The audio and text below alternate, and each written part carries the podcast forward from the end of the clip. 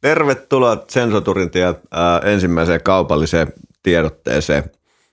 Yritän veistellä tämän sillä veistellä niin kuin vapaalla kädellä, niin kuin tämä meidän sponsorituotekin on veistelty. Eli meidän ensimmäinen sponssi, nyt jos mulla olisi semmoinen snare, mihin mä voisin soittaa, niin mä vetäisin rumpusoolo. Mutta tota, haluan esitellä, esitellä tämän tuotteen, kertoa vähän taustoja, minkä takia mä lähdin hakemaan tämmöistä tota, sponssituotetta. Nyt kaikki varmaan vituttaa tämä rapina jo heti.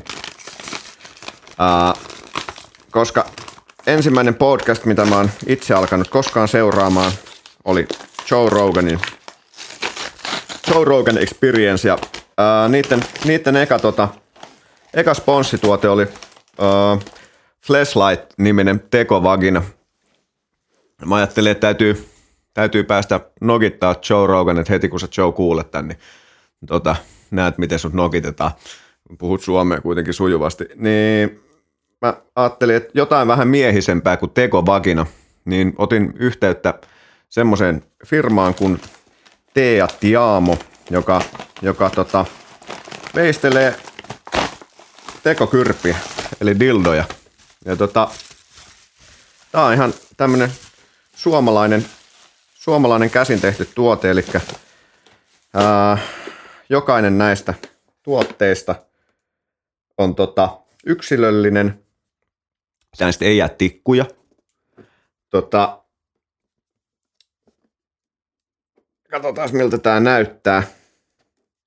Näitä löytyy muun muassa ruohonjuuresta ja saa varmaan Teat Jaamon sivuiltakin tilattua. Ja tää, tää sopii, kuule, kuulemma, miten vitusta aukeaa? Ah, siellä on joku tarrakin. Tota, kuuleman mukaan jostain, jostain tekoslaibereista niin jengi saa jotain allergisia reaktioita, niin tästä, tästä ei semmoista, semmoista tule. Ja näitä löytyy sitten vähän eri värisiä. Sama firma tota, tekee myös anustappeja, niitä löytyy esimerkiksi Ruotsin lipun väreissä, että jos joku kaipaa, niin saa, saa semmoisen tilata. Tämä on tyylikäs boksi. Näyttää tältä. Tämä on heidän ikään kuin vissiin lippulaivatuote, eli suosituin, suosituin sliberi. Ja tästä tulee joku tämmöinen, kertoo vähän firmasta, tulee tämmöinen esite mukaan. Täällä on, heti löytyy Wooden Dildos ja Wooden Anal Blacks.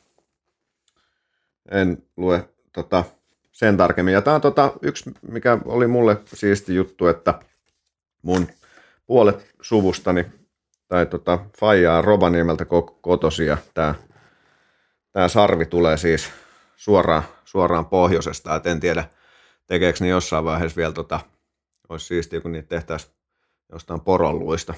Mutta tota, tämän näköinen sliberi, näitä löytyy pari eri paksuutta ihan, mikä, minkälainen sitten itse, itteensä uppoo.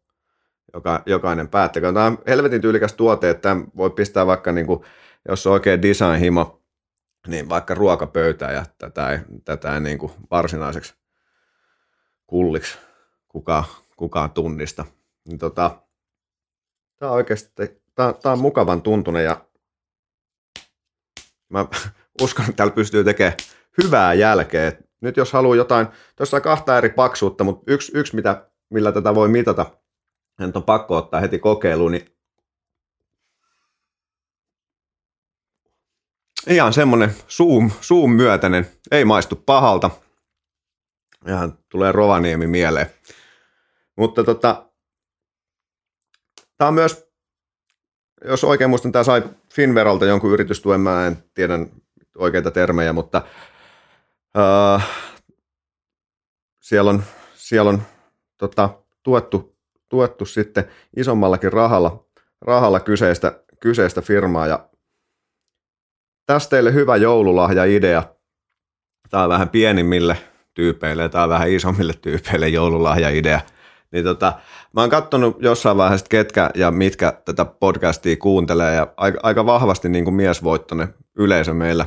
En ymmärrä yhtään miksi, mutta tota, toki sitten ne harvat neidit, ketkä kuuntelee, niin tuosta itselle pukin konttiin tai konttiin, mihin, tahansa konttiin.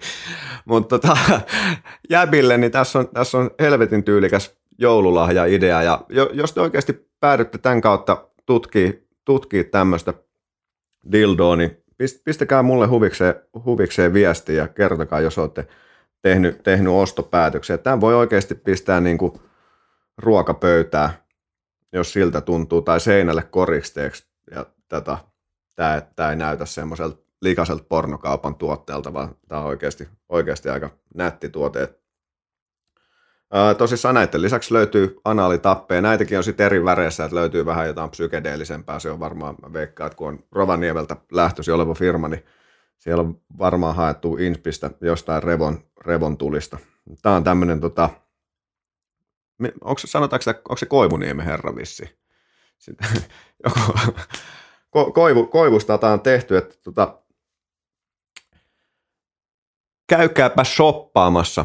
Perkeleen mukavan tuntunen dildo ja katsotaan, mihin tämä päätyy. Tämä päätyy ainakin tähän studion pöydälle ja tota, en mä tiedä, mitä tämän lähetyksen jälkeen tapahtuu. Mutta helvetin hyvän näköinen tuote. Oikeasti käykää katsoa. Tea Diamo. Tämmönen, tämän näköinen. Ja tekijä on Teija Latvala, joka on firman, firman pomosnainen. Joo, pistetään linkkiä tota, sitten noihin, noihin meidän, tuohon meidän podcastiin podcastiin ja aion joka kerta sanoa jonkun muutaman sanan ainakin tästä kyrvästä, että ja mainostaa, mainostaa muutenkin. Koska suomalainen käsityö, öö, seksilelut sopii kaikille, että jäbät, jos ei jaksa oikeasti panna ihan hirveästi, niin tota, ottakaa tämmöinen messi. Teidän käsi käy kuitenkin sen verran, että tota, saatte, saatte vähän niin kuin armoaikaa itsellenne pedissä tota, mainostan muissakin some, somekanavissa. Ja kiitos tota, Tealle, että sain tämmöisen nätin näköisen käsin tehdyn sliberin, joita on vain yksi tämmöinen maailmassa. Mutta tota, ei varmaan muuten. Me aletaan pikkuhiljaa odottelee seuraavaa vierasta ja esittelen kyllä seuraavalle vieraallekin tämän, koska tota, kaveri tulee puhua hengitysharjoituksista, niin seksi ja hengityksen välinen yhteys on, on hyvin, hyvinkin selkeä, niin katsotaan, katsotaan mitä, jos herra haluaa kommentoida tota, tämmöistä kunnon kyrpää, niin pääst, päästäänkö siitä vielä jutun juureen. Uh, joo, kiitos Tea ja mitä tästä voi sanoa?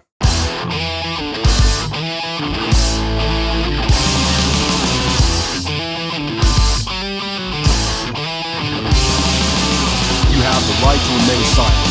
And nothing you say can or will be used against you in a court of law. You have the right to talk to a lawyer and have him present with you while you are being questioned. You cannot afford to hire a lawyer, one will be appointed to present you before any questioning if you wish. Decide at any time to exercise these rights do not answer any questions and make any statements. Do you understand? aloittaa läpättämin. Tervetuloa Tomi Räisänen. Menihän sun sukunimi oikein? Yes. Yes. Tota, Sensoturin ties seitsemänteen podcastiin. Tämä on vissiin se podcastien määrä, kun ihmiset yleensä lopettaa seitsemännen jälkeen. Mä jostain luin näin. Ja siihen katkee tie. Joo, siihen katkee vissiin aika moni. Nyt meillä on onneksi muutama vieras tästä eteen, eteenpäin, että tämä jää viimeiseksi.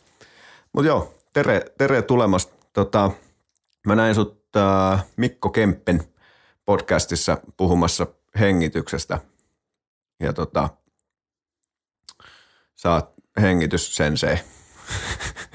Mä ajattelin, että puhutaan kaik- ka- kaikkea, mitä liittyy hengitys. Äsken me päästiin puhumaan jo punkista ja kaikesta, niin antaa, antaa keskustelun mennä mihin, mihin menee. Mutta tota, ää, sen verran puhuttiin, että teet duuni fyssarina ja mä kävin googlettelemassa ja etsimässä susta tietoa ja vakoilemassa. Sä oot tehnyt aika paljon eri, eri urheilijoiden kanssa. Tämä kuuluu vähän jotenkin oudosti. Mä en tiedä jotenkin vähän särisee, mutta kyllä mä kuulen. Tota, tehnyt, tehnyt eri urheilijoiden kanssa duunia fyssar, fyssarin roolissa ja varmaan sekoittanut ehkä sun hengitystekniikoita sinne, sinne messiin ja sä oot alun perin ammattiurheilija itse. Et meillä on aika paljon ollut urheilijoita. Sanoin, että mulla on myös urheilutausta, meillä on aika paljon ollut urheilijoita tässä ja varmaan aika paljon kuunteleekin urheilijoita tätä. Tota, en tiedä, haluatko kertoa, kertoa jotain, jotain vähän sun taustaa, mitä sä teet? Hmm. Joo, tosissaan vielä semmoinen pääammatti on fysioterapeutti tällä hetkellä, mutta intohimo ja ammatti myös on hengitysohjaaja, hengitysvalmentaja. Miksi sitä halukaa kutsua. Että se on se asia, mikä on mun agenda, mitä mä Suomea on nyt niin kuin isosti tuomassa ja yritän saada ihmiset tietoisesti hengittämään kaikkea me hengitetään. Tausta tosissaan niin, että kiekkoa, kiekkoa pelasin 29 asti maalissa ja jotain vuosia työksenikin tuolla vähän alasarjoissa ja mitäs muuta, kaiken näköistä sitä elämän aikana tullut kikkailtua ja olen myös pellehyppääjä. Okei, okay, aika siisti. Tota,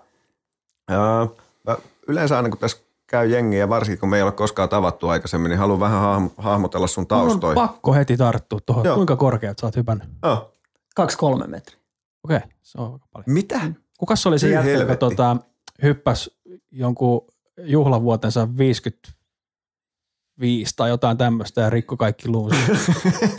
mä en, suomalainen. Mä en, oli, oli, mä en muistanut miehen nimen, meidän porukasta tietäisi suoraan, mutta tota, tamperelainen mies, muistaakseni ainakin Tampereessa tapahtui Joo. ja vähän rotsi otti pikkasen tuuleen. Joo. Ei oli, mennyt ihan tuuleen. Ei mennyt ihan nappiin. Kuulostaa aika karulta. Mä, niin kuin vesi on mulle tosi vieras elementti. Puhutaan vedestäkin varmaan avantojutuista ja tämmöisistä. Mm. Mä teen sitä, mutta mä en kyllä ui. Et mä uin yhtä hyvin kuin 10 kilon kivi. Että sit kun joku niin kuin dyykkaa jostain yli kahden metrin, niin mua alkaa sillä nousee ihokarvat pystyyn. tota, äh, niin mä mietin vähän, vähän hahmotella, kun en, en tosissaan tunne sua, tavattiin nyt ekaa kertaa, niin tota, vähän sun taustoista. Sä oot, onko sä aloittanut urheilemisen lätkällä? Joo.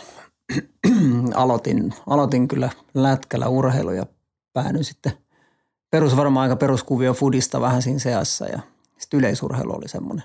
Sanotaan, että junnuna yleisurheilu oli ehkä se kakkoslaji ja se oli ihan jees, mutta sitten joo, jotenkin siinäkin vaiheessa, mikä nykyään tuntuu tulevan vielä aikaisemmin, niin tuli joku lajipaine valmentajalta, että pitää 12-vuotiaana alkaa lajeja valitsee. Mitä mä en henkilökohtaisesti ymmärrä millään En mäkään.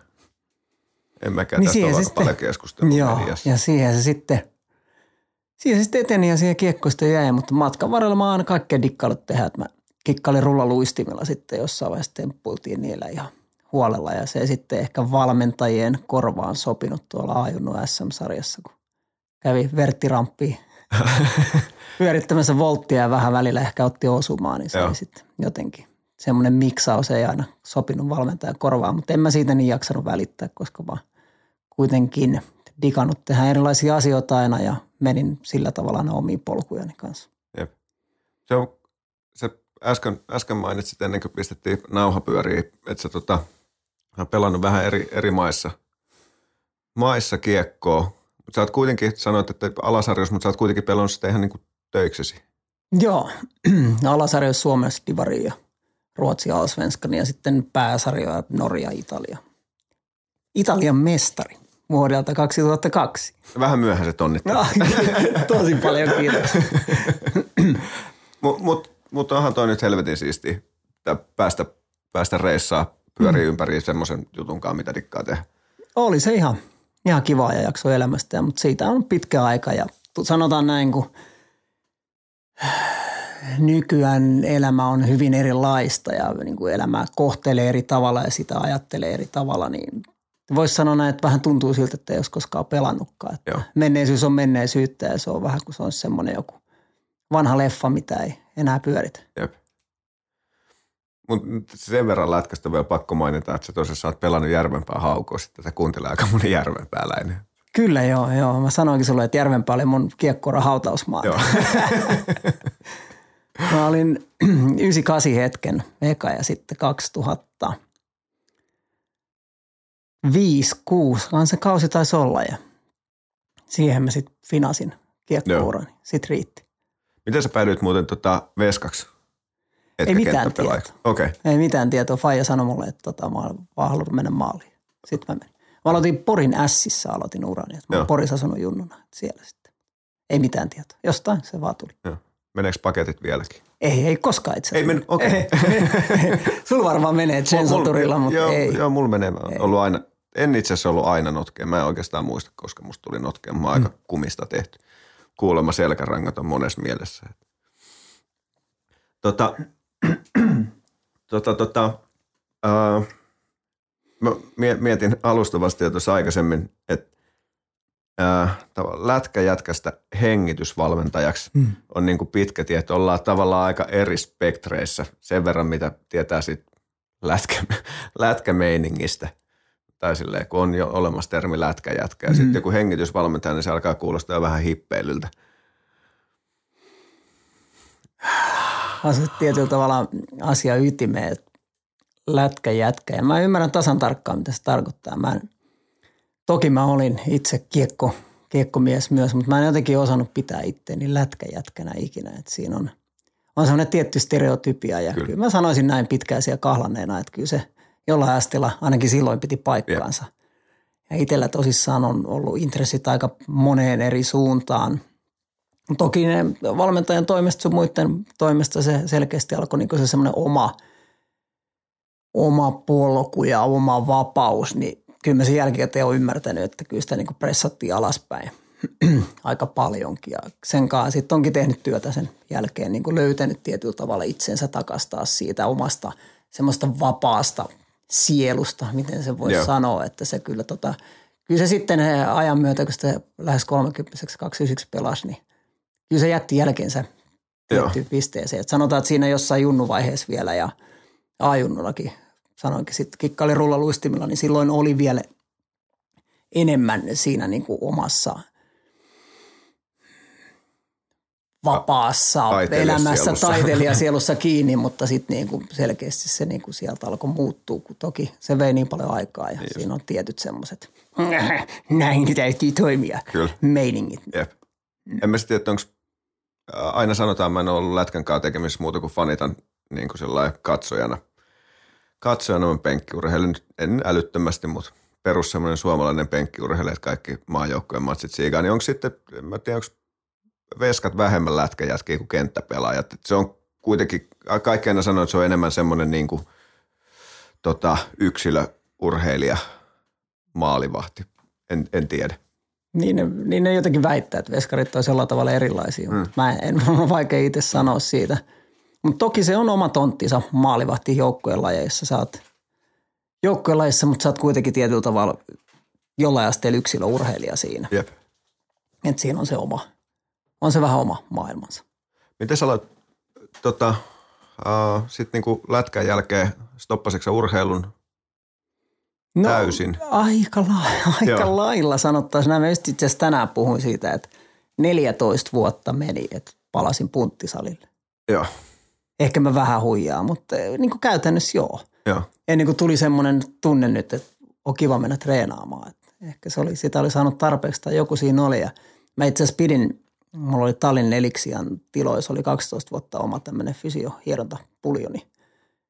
Siinä alakerrassa oli se sali vapaasti käytetty, mutta en mä siellä kyllä juurikaan käy. Joo. Ihan jotain heilahduksia, mutta se oli vähän niin kuin duunia pois, Niin just. se ei, ei kutsunut. Mutta nyt jostain on tullut semmoinen innostus, on ihan kiva mennä vähän, vähän jumppaa Tuntuu, että aika monesti niin kuin joukkueen lajeissa, että kun jengi lopettaa, niin sitten tulee täystoppi urheilulle. Et kun mä oon taas ollut, mä en ole ikinä treenannut joukkueella ja muuta, mitä on käynyt sitten kavereiden kanssa höntsäämässä. Mutta tota, yksilölajeissa on jotenkin helppo, en mä tiedä, tuntuu, että on helpompi jäädä pappakerhoihin pyöriin. Et, et, ei, ei ole semmoista, se ei ole niin ehkä tavoitteellista tai sitten, että mä en tiedä, onko tarpeeksi höntsäjengejä. Ja, mutta tosi monella tuntuu lätkän pelaajille, ehkä varsinkin ketä tietää, niin se on täystoppi. Tulee urheilu ja sitten näkee monesti niin baarit tiskillä nuokkumaan. Mä olin 93 Suomen mestari. niin kuin kauheassa, kauheassa tuubassa. Vähän sama itse asiassa, no joo, nyrkkeilijästä, sori vaan kaikki nyrkkeilijät kanssa, mutta vähän samaa ilmiötä. Joo, voisi noin olla ja kysyt sitä, että lopetinko mä kokonaan urheilun. No eihän mä nyt käytännössä kokonaan lopettanut, mutta mä en ehkä osannut ajatella urheilua enää niin. Se oli niin kuitenkin totista ja systemaattista niin monta päivää tai niin monta treeniä viikossa, enemmän tietenkin treenejä kuin päiviä. Niin sitten siihen niin kuin sitä verraten niin tuntuu, että ei urheile ollenkaan, vaikka se liikunta ikinä mun elämästä on niin loppunut. Niin ja sitten kaikkea muuta. Talvisen lumilautailu ja, ja toi. Kyllä se liikkuminen siellä säilyy. Ja kyllä mä kävin tuossa, vielä kaksi vuotta sitten käytiin kerran viikkoon vanhat pelaajat. Hifki hallis vähän neppailemassa, mutta sitten mä lopetin. Kaksi vuotta sitten en ole kertaakaan kyllä halunnut enää takaisin mennä. Joo. Kamat on vielä tallella, että nyt ehkä joku voisi tulla ostamaan. no myynti-ilmoitus samalla. Veskan kamot lähtee. Mua itse voisi saattaa kiinnostaa. Mä oon aina halunnut kokeilla veskan kamoja. Se olisi, se olisi Vielä olisi yhdet häkkäri, häkkäri releet olisi tuota varastossa. Tota, äh, sä sanoit, sulla on, sulla, vissi, sulla on lapsi. Joo, kaksi. Ka- kaksi lasta. Saanko kysyä minkä ikäisiä? Kuusi ja kahdeksan. Kuusi ja kahdeksan. Onko sä käynyt niiden kanssa jäällä? Joo, ja mä jostain niin kuin vähän, en tiedä mikä vahinko siinä tapahtui. Mulla ei ollut mitään ajatus työntää omaa lastani jääkiekkoon. Mutta sitten mun poika päätyi kuitenkin luistelukoulu, mikä nyt sattumoisin oli kiekkokoulu neljävuotiaana.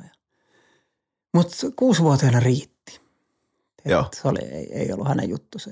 Se oli, se oli hyvä. En mä voi sanoa hyvä näin. Totta kai olisin kannustanut niin, poikaa niin. pelaa, jos hän olisi halunnut, mutta en mä nyt kyllä kieltämättä sinne hallille ole kaivannut ollenkaan. Jep, jep. on enemmän semmoinen vapaa, vapaa sielu, vapaa urheilijat kikkailee enemmän. Joo. Tätä, mit, miten sä eksyit noihin hengityshommiin? Hmm. Ei sillä, että me ei kaikki hengitettäisi, mutta tota. Sanotaan näin, että se triggeri lähti kisahallilta. Me oltiin movement-harjoituksia tekee. Pärilundin Kaide veti meille tuommoisia niin kuin Ido-portaali, mentiin joo, tuttu jo, jo. Ido-portaali-oppeja, erilaisia movement-harjoituksia ja siellä sitten alkoi ajat vähän puhua hengittämistä. Sitten vähän testailtiin, nyt kävikin ilmi, että eihän meikäläisen pallias tapahtunut oikeastaan yhtään mitään. Ja sehän tästä mielenkiintoista tekeekin, että olet urheilija ja et tiedä oikeasti yhtään mitään, miten hengittää. Ja se on hyvin vallollaan edelleen. Kyllä. Mun yksi agenda on myös saada tätä hengitystä enemmän tuonne toi urheilupuoleen myös kaiken muun lisäksi. Niin sieltä tuli sitten ilmi, että ahaa, mitäs tuolla oikein tapahtuu. Ja jätkät vähän semiväkivaltaisesti alkoi opettaa mun palleja tuota elämään taas nyrkkiä oikein syvälle ja sitä vasten. Ja – siellä vähän jotain hengityksen pidätyskävelyitä ja niin kuin vähän hiilidioksiditason nostohommia, vähän niin kuin semmoista ei mitään tietoa mistään itsellään Joo. ja vähän heitettynä siihen, mutta niin kuin sitä kautta alkoi vähän tutkailemaan sitä hengitystä. Ja sitten kävi niin, että onko puhu mulle Wim Hof nimisestä äijästä ja kävin sitten vähän tsekkaa, että kuka tämä Wim Hof on. Katoin Joe Roganin podcastin eka – sitten mä tsekkasin London Reelin podcastia ja kiinnostaa vähän, toki että ihan mielenkiintoinen, mielenkiintoinen ukko ja hengitystä. Joo, toki oli se kylmä oli isona osana ja sitten siitä lähti Friendikaa märsky uimahalliin ja ajattelin, että nyt mennään tuonne kylmäaltaaseen ja ollaan siellä vähän pidempään. No, saatiin valot päälle. Ja tai, niin me mentiin ja mä, mä vielä muistan, mä sanoin, että mä vaan käyn siellä ja tuun pois. Tämmöinen ajatusmalli, että oli tullut käytyä avannossa ja, ja Jep. perussetti, mitä varmaan kaikki on kokenut, että käy kastautumassa ja tulee huutain pois. Uh, vähän niin kuin, jää, olipa Nyt on hyvä olla. Me mentiin hajatuksella kerran, kun mä että puoli minsaa, puoli minsaa me ollaan nyt ainakin tuolla. Ja me oltiin se. Ja sitten siinä tapahtui semmoinen ihan himeä aha-elämys, että toi, mä aloin miten mä sanoisin, mä löysin siellä semmoisen hiljaisuuden, mitä mä en ainakaan tiedä kokeneeni niin kuin ihan tietoisesti koskaan. Että pälättävä, jatkuva huuto päässä, se, se ääni, mikä siellä kertoo asioita, niin hiljeni täysi. Kun sinne pysty menee ja rauhoittaa sen oman oman mielentilan. Ja totta kai siinä oli jo siinä vaiheessa se hengitys väkisinkin mukana siinä hommassa, mm. että siihen pystyy niin kuin, että sä pystyt aktivoimaan parasympaattisen hermosto siellä kylmäaltaassa, että sä rauhoitut. Niin mä löysin sieltä semmoisen jonkun mielenkiintoisen yhteyden Joo. omaan niin kuin syvempään sisäiseen minään. Ja sitten alettiin käymään siellä, kerta viikkoa käytiin siinä Frendi siellä, vähän veti fysiikkavalmennusta muutenkin märskyssä ja muuta akrobatia sun muuta, niin käytiin siellä vähän treenaamassa ja sitten mentiin aina kylmäaltaaseen. Ja se oli niin kuin semmoinen ensimmäinen sitten – tämmöinen isompi aha-elämys ja siinä jälkikäteen vasta sen toki ymmärsin, että kuinka isossa roolissa se hengittäminen siinä on. Ja siitä sitten lähti eteenpäin ja, ja toi Wim Hof-metodi oli mulle se ensimmäinen triggeri. Mä sitten vähän tein niitä hengityksiä nettikurssin kautta, mitä mä sain tunnukset käyttöön, en ollut edes itse sitä vielä hommannut ja, ja vähän niin kuin lähdin tekemään, mutta sitten se jäi johonkin ja matkan varrella sitten alkoi lisääntyä. Sitten siinä kävi kyllä sellainen mielenkiintoinen luuppi, että mä olin katsonut se London Reelin podcastin ja se johti siihen, että mä jäin niiden postituslistalle. Mä en katsonut sieltä hirveän, mä kuuntelin jonkun muutama, ha, muutama podcastia. Sieltä tuli joku sähköposti mulle, että rakennat näin, tienaat miljoonia. Joku, mä avasin, että nyt on, nyt mun business loistaa tämän jälkeen. Siinä oli semmoinen koukku, että kymmenen mies päästä alkaa tuonne webinaaria. Mä ajattelin, että näin mä oon koskaan osallistunut, että osallistunpa tohon. Ja okei, se oli bisneksen rakentamista se homma, koska se on Brian Rosein myöskin niin business kouluttaa Joo. ihmisiä rakentamaan bisnestä ja tienaamaan myös fyrkkaa – mutta tota, siinä oli semmoinen pikku koukku, siellä semmoinen broadcast yourself-kurssi, podcast-kurssi. Se tuli vähän niin kuin siinä taka-alalla tai se hiipi sieltä sen ma- markkinointi, että tämmöinen meillä on. Ja jotain siinä tapahtui ja se iski meikäläiseen suoraan. Mä jäin siihen kiinni, mä että mun täytyy päästä sinne. Ja mä en oikein osannut selittää minkä takia. En ole koskaan edes ajatellut semmoista asiaa. Ja siinä sitten ynnäilin sitä ja kattelin pankkitilejä ja visakortteille. Huomasin, että no ei tule tapahtumaan. Ja toi, menin nukkumaan, en saanut unta. En pystynyt nukkumaan. Nousi ja meni taas vähän katsomaan, no pystyisikö tämä fiksaa jotenkin. No ei tätä kyllä pysty, että ehkä sitten ensi kerralla. Ja taas nukkumaan ja taaskaan saanut unta. Ja jonkun neljä kertaa hiissasi sängystä ja sänkyjä pois. Ja painoin sitten nukkumaan ja aamulla oli vähän, että se oli edelleen mielessä. Sanoin vaimolle, että tämmöinen olisi tämmöinen oli, mutta ei nyt kyllä pysty meneen. Vaimo sanoi että hyppäät mukaan, että kyllä kaikki asiat järjestyy. Niin mä sinne menin sitten ja kävin Brian Rosein opettamana podcast-kurssia. Se johti sitten taas siihen, että mä haastattelin Kasper van den Mölleni, joka oli vahvasti mukana Wim Hof Method Akatemiassa ja itse kirjoittanut kirjaa Mindliftia ja tekee paljon nyt omia juttuja enemmänkin – haastattelin Biohacker Summitissa Helsingissä. Ja sit se oli, mä olin tehnyt sitten jo niitä vimihengityksiä ja jollain tavalla perehtynyt siihen ja vähän aktiivisemminkin. Ja sitten siellä niin kuin alkoi kehkeytyä sellainen ajatus, että ehkä tästä voisi jotain muutakin. Ja sitten ajattelin niin kuin omaan fysioduuniin sun muuhun, että voisi saada työkalua mm. muillekin avuksi ja päännyin sitten sinne kouluttajan koulutukseen. Ja toi. Sieltä sitten niin kuin isommin lähti semmoinen, varsinkin kun lähti sitä kouluttajan koulutus tekemään, niin tuli, se tuli semmoiseksi päivittäiseksi – rutiiniksi noin vimi hengityshommat. Ja sitten mä jatkan vielä vähän siitä podcast-hommasta. Se oli hauska, koska me valmistuneet podcast-kurssilaiset, me käytiin Lontoossa vähän niin kuin valmistujaisissa ja mä istuisin samassa penkissä, missä Wim Hof oli ollut haastateltavana. Joo. Itse Brian Rosein haastateltavana ja sitten loppupeleistä tämä homma päättyi siihen, että mä Puolas haastattelin itse Wim Hofia. Siinä oli tämmöinen hauska yhteys. Se on mielenkiintoinen, kun sanoit tuosta välättävästä mielestä. Mä just sanoin, että mä oon, että oon meditoinut mitäköhän, olisiko mulla nyt, en, en mä tiedä, ensimmäiset meditaatiot. Mä oon tehnyt joskus ihan pikkumuksuna niin kuin kamppailulajien takia. Se oli ehkä enemmän sillä että hiffas, että okei, tästä rauhoittuu ja näin, mutta siitä on jäänyt joku kipinä, mutta ehkä olisiko nyt varmaan kahdeksan vuotta tehnyt sillä säännöllisesti päivittäin. Aina tulee välillä. Esimerkiksi viimeksi eilen unohdin. unohdin, koska löysin uuden pleikkapelin. mutta, mutta pääsääntöisesti tulee tehty, tehty joka, joka päivä meditaatio. Ja se pälättävä mieli on, musta tuntuu, että se on semmoinen juttu, mitä moni ei niin kuin edes hiffaa.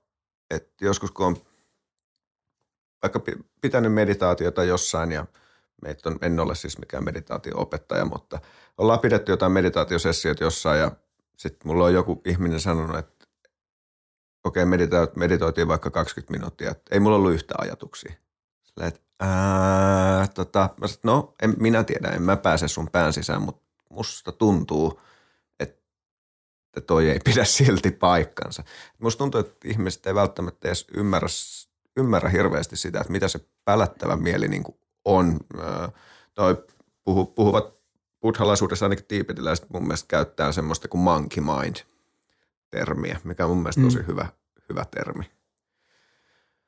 Mutta tota, se on aika jännä, että sulla on, sit sulla on tullut tuommoinen yksi, mm. yksi klikki, että se hiljeni.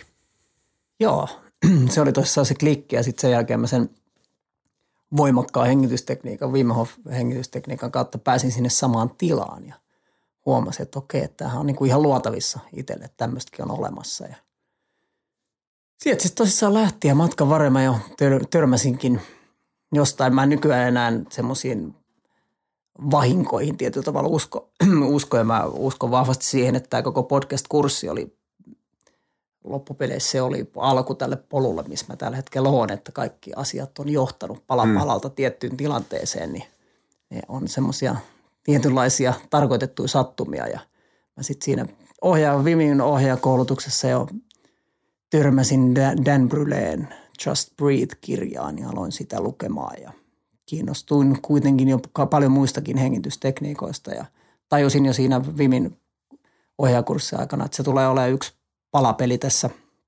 isossa, isossa setissä ja sitten sitä kautta päädyin myöskin Dan Bryleen oppeihin ja se on ollut mun semmoinen iso mestari tässä hengityspolulla, että hänen koulustaan valmistunut ja ikuisia oppilaitahan tässä ollaan, mm. että toi, tässä sitä jatketaan. Jos täytyy ottaa, itse asiassa itselläkin mä en ollut kuullut ennen kuin mä kuulin, mm. kuulin sut podcastissa mainitsemaan sen nimen, täytyy, täytyy kuunnella. Niin kuin mä sanoin, että Wim Hof on varmaan semmoinen, että se on, mä ymmärrän minkä takia se on noussut, noussut niin kuin nimeksi, että siinä on aika erikoinen, erikoinen hahmo, hahmo tota, ja tota, se, se, että semmoinen, semmoinen hullu hollan, hollantilainen hippi, hippi selittää hengitystekniikoista, mutta sitten siinä samalla, niin kuin se Weissin dokkari, mitä mä näin, niin sitten se sanoo kuitenkin, että, että nämä on kaikki niin kuin, nämä on tieteellisesti todistettavissa. Et vähän sama kuin jonkun meditaation kanssa, heti jos puhuu, puhuu jostain tämmöisestä, niin sitten se on sille diipadaapaa aika monille. Mutta sama joku meditaatiokin, se, sen pystyy todentamaan ja se on moneen kertaan todennettu sen vaikutukset. Mutta se vielä ehkä vie aikaa, että ihmiset alkaa oikeasti jotenkin enemmän, enemmän tekee, tekee näitä juttuja. Tota, kohta katsoa jotain, mulla on tuolla jon, jonkun, verran, jonkun verran yleisökysymyksiä, mulla on myös omaa lehmää ojassa, mulla on kisat tulossa, että miten mä pystyn vähän, vähän tsemppaa itteeni. Mulla on tota, ää, mä oon jotenkin aina huomannut just ton pallean käytön kanssa. Että mulla meni pitkään jotenkin tuntuu, että mä en, niin kuin, mä en edelleenkään, mä en saa pullistettua tätä vatsaani. Ja sitten se huomaa, että mä joskus kun teki pitkiä pätkiä, mä olin vaikka koulussa, tein jossain koulussa sijaisuutta ja sen mä puhun koko päivän ja sitten mä menen illalla vetää treenejä, mä jatkan puhumista, niin perjantaina ääni on niin kuin tämmöistä, mulla ei niin kuin lähde enää ääntä ja mä oon huomannut, että se äänen käytös on – paljon semmoista, mitä täytyisi niin kuin opetella. Ja Faija joskus edesmennyt isäni, tota, se on, oli ammattimuusikkona, teki tämmöistä peruslaivakeikkaa ja hääkeikkaa ja tämmöistä ja soitti rumpuja ja lauloja, puhals, puhals trumpettia, eli se oli aika paljon tuon Palle lihaksen kanssa tekemisissä. Ja muistan, kun se yritti niin kuin opettaa mulle sitä, että – ota sieltä palleasta ja sitten se ottaa aina vatsasta kiinni. Ja mä, mä niin kuin hiffaan, mä en ymmärrä, miten se lähtee. Ja silloin oli kyllä sitten tota, joskus muutamia kertoja, kun isäni otin yhteen ja sen ääni, kun se lähti sieltä, niin voi herran jumala, siellä oli, mulla oli joskus tukkaa, niin silloin oli tukka putkella. Että se oikeasti tuli sillä tuli voimalla.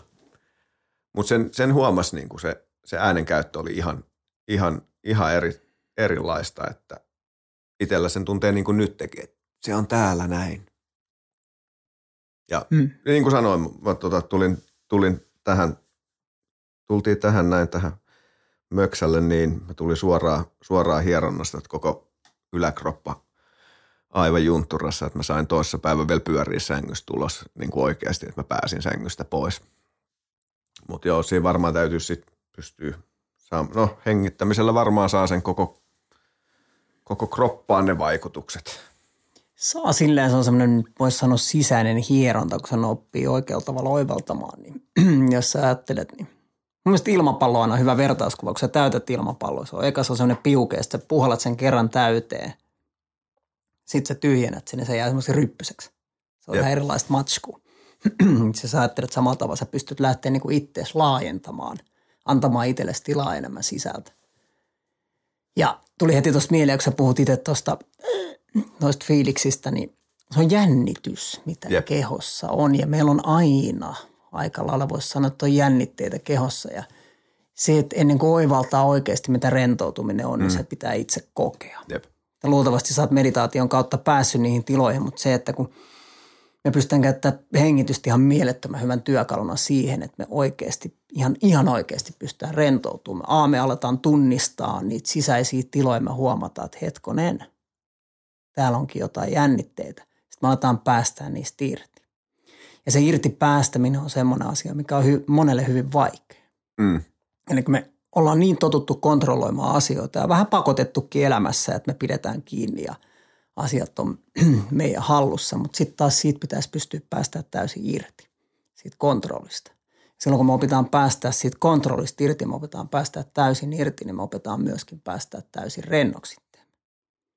Ja se vaatii toki harjoittelua. Mm. Mutta sen, sen kun fiiliksen kokee, niin se on, se on, tota, se on huima olotila ja mä uskon, että se oli syy itselle siihen, että toi bissejuominen on jäänyt pois elämästä. Joo. Et tuli niin kuin jossain vaiheessa muutamia kesiä sitten vielä vähän otettu rentoutukseen, että näin, mutta sitten vaan kun alkoi hengitystyöt tekee, niin ilman mitään suunnitelmia se, se vaan poistui sieltä, kun alkoi oivaltaa, että hetkonen, että, että niin kuin, tämä on rento olo. Se oli hyvä tuossa, nyt voisi sanoa vuosi sitten varmaan tuo about tuli mieleen. Teki mieli, teki mieli hiivailemaan, että nyt mä menen ostamaan. Mä ostin jonkun tuommoisen vaalean, vaalean tota, vehnäoluen ja join se ja se oli ihan hyvä makune. Ei mitään, ei mitään sitä vastaa, mutta se oli tota, se oli mielenkiintoinen oivallus. Mä olin tyytyväinen, että mä ostin sen. Mä tajusin yhtäkkiä, että ei helvetti, että tääkö on mun mielestä ollut rento olo. Eihän tää on rento, tää on pois pelistä olo. Joo. Niin kuin vzm. Sä olit pois pelistä, vaikka vain niin yksi biisi. Niin, niin. Ja vähän sellainen niin turta. Ja sitten se kontrasti siihen, mitä on, kun koet oikeasti, että sä oot täysin rentona ja sä oot tietoinen siitä rennosta tilasta ja hyvin paljon syvemmälle itsessään, niin oli silleen, että aha, tämän takia tämä ei edes vissiin jäänyt, tuli niin kuin siinä hiffaus. Toi, on- toi on itse asiassa semmoinen, mä oon juonut aina tosi, tosi vähän ja mulle niin kuin se kaksi, kaksi, kolme juomaa, niin mä oon ihan kaadoissa jo siinä vaiheessa.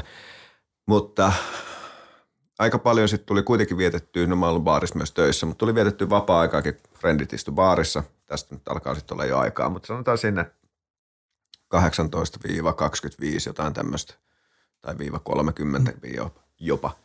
Niin tota, mä oon kuullut monta kertaa sen, sit mulla on se joku kokismuki kädessä tai, tai joku, niin jengi tulee sanoa, että ottaisit kerrankin rennosti, että jätkä ei osaa relaa. Se vittu oikeesti, että eikö niin kuin on muuta tapaa, että mä oon ihan rennosti, niin rennosti kuin mä nyt tässä pystyn olemaan. Mä en, mä en tarvitse sitä kuppia siihen, että, että mä oon rento. Että mä oon aina jotenkin ajatellut, en sano, etten, etten ole eläessäni päihtynyt missään nimessä. En ala Jeesustele senkaan, mutta tota, jotenkin mä näen tässä vaiheessa niin kuin suuri osa suomalaisista lynkkaa mut tästä, mutta tota, jotenkin se on mun mielestä aina semmoista pakenemista omasta, omasta itsestä. Et siinähän kuitenkin sen takia ottaa alkoholia, että sä oot jossain vähän eri tilassa. Että sä et halua olla siinä tilassa, missä sä nyt oot, sä otat sen jonkun toisen tilan, joka on tosissaan semmoista vähän mun mielestä itsensä, itsensä sammuttamista. Ja joskus ehkä voi olla, että se niin kutsuttu nollaus voi toimia, mutta mut pidemmän päälle se nyt ei mun mielestä ihan sille hirmu, hirmu hyvä, hyvä, hyvä keino. Kyllä meillä on, meillä on paljon erilaisia keinoja, millä tavalla me...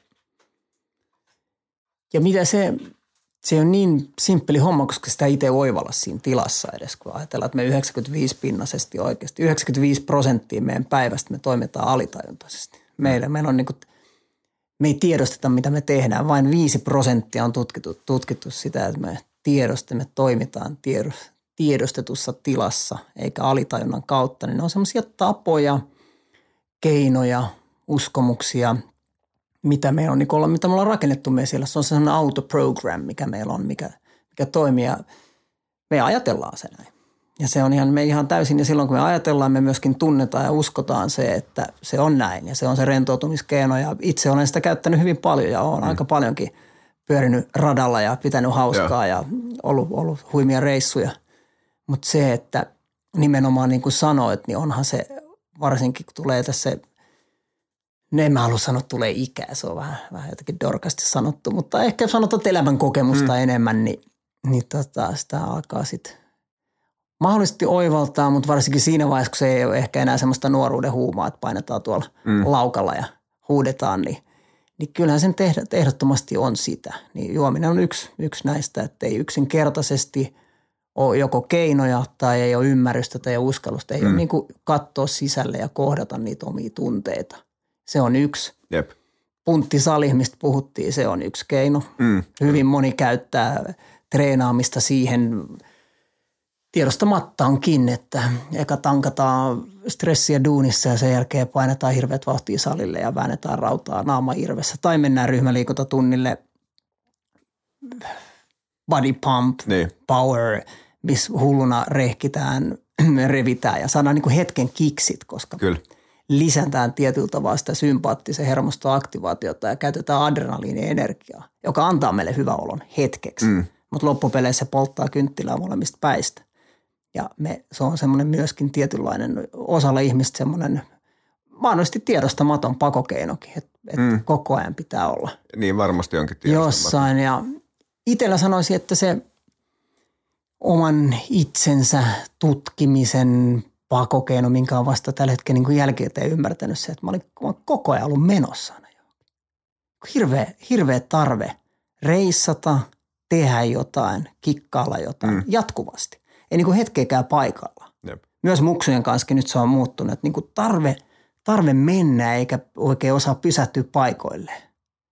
Ja mä muistan, muistan hyvin hetkiä, että ei niin kuin himas oikein jaksanut olla, että äh, nyt taas olisi hyvä. Ja jos mä olin yksi himas, mä soitin heti frendeille, että lähdetään jonnekin tai tehdään jotain. Nyt tilanne on heittänyt ihan kärryn pyörään ja nyt on niin kuin nauttia oikein toivoa sellaisia hetkiä, että saisi vaan äh, mm. olla täysin himassa itekseen – Jep. mikä ei aina ole mahdollista, kun on muksut tuossa, mutta se, että saisi niin tosissaan vaan nauttia siitä rauhasta ja ymmärtää sen, että okei, että tässä on aika paljon enemmän, että mitä on ajatellut. Joo, toi mutta ihan hyvä, käytit sanaa kiksi. Mä aina sanon, että mä oon kiksinisti. Et, ja niin kuin, no mulla on monta syytä, minkä takia on ajautunut kamppailulajeihin, mutta mä, mä huomaan, kuinka paljon mä saan niin kuin siitä adrenaliinista. Ja kun se on tosissaan, se on hetken, hetken huumaa niin kuin mikä tahansa, mikä tuottaa se adrenaliinipiikin, että ihmiset hakee sitä päihteestä tai mistä tahansa ulkoisesta jutusta. Ja, mutta sitten sit tämmöinen monesti, niin kuin, tämä tuntuu monelle ihan niin kuin vitun turhalta hippeilyltä tämmöinen keskustelu. Mä uskon, että siinä on mm. ainakin Suom- Suomessa, nyt en osaa hakea muuta kon- kontekstia kuin tämän kotomaamme, mutta tota, heti kun me puhutaan tietoisuudesta tai rauhoittumisesta, mm. niin sitten sit jos no niin, vitu hommat hiljaa. Täällä, täällä on mun mielestä naureskellaan aina niin kuin, tai voidaan, voidaan tietysti tilanteessa naureskella niin kuin suomalaiset joidenkin lämpimien maiden machokulttuurille, mutta meillä on mun mielestä aika, aika kova machokulttuuri Suomessa. Et, et heti tämmöinen mun mielestä dumataan saman tien. Et se on ihan sama, että lyöksä jonkun Oxfordin tutkimustiedot siihen, että tämä on ihan oikea juttu.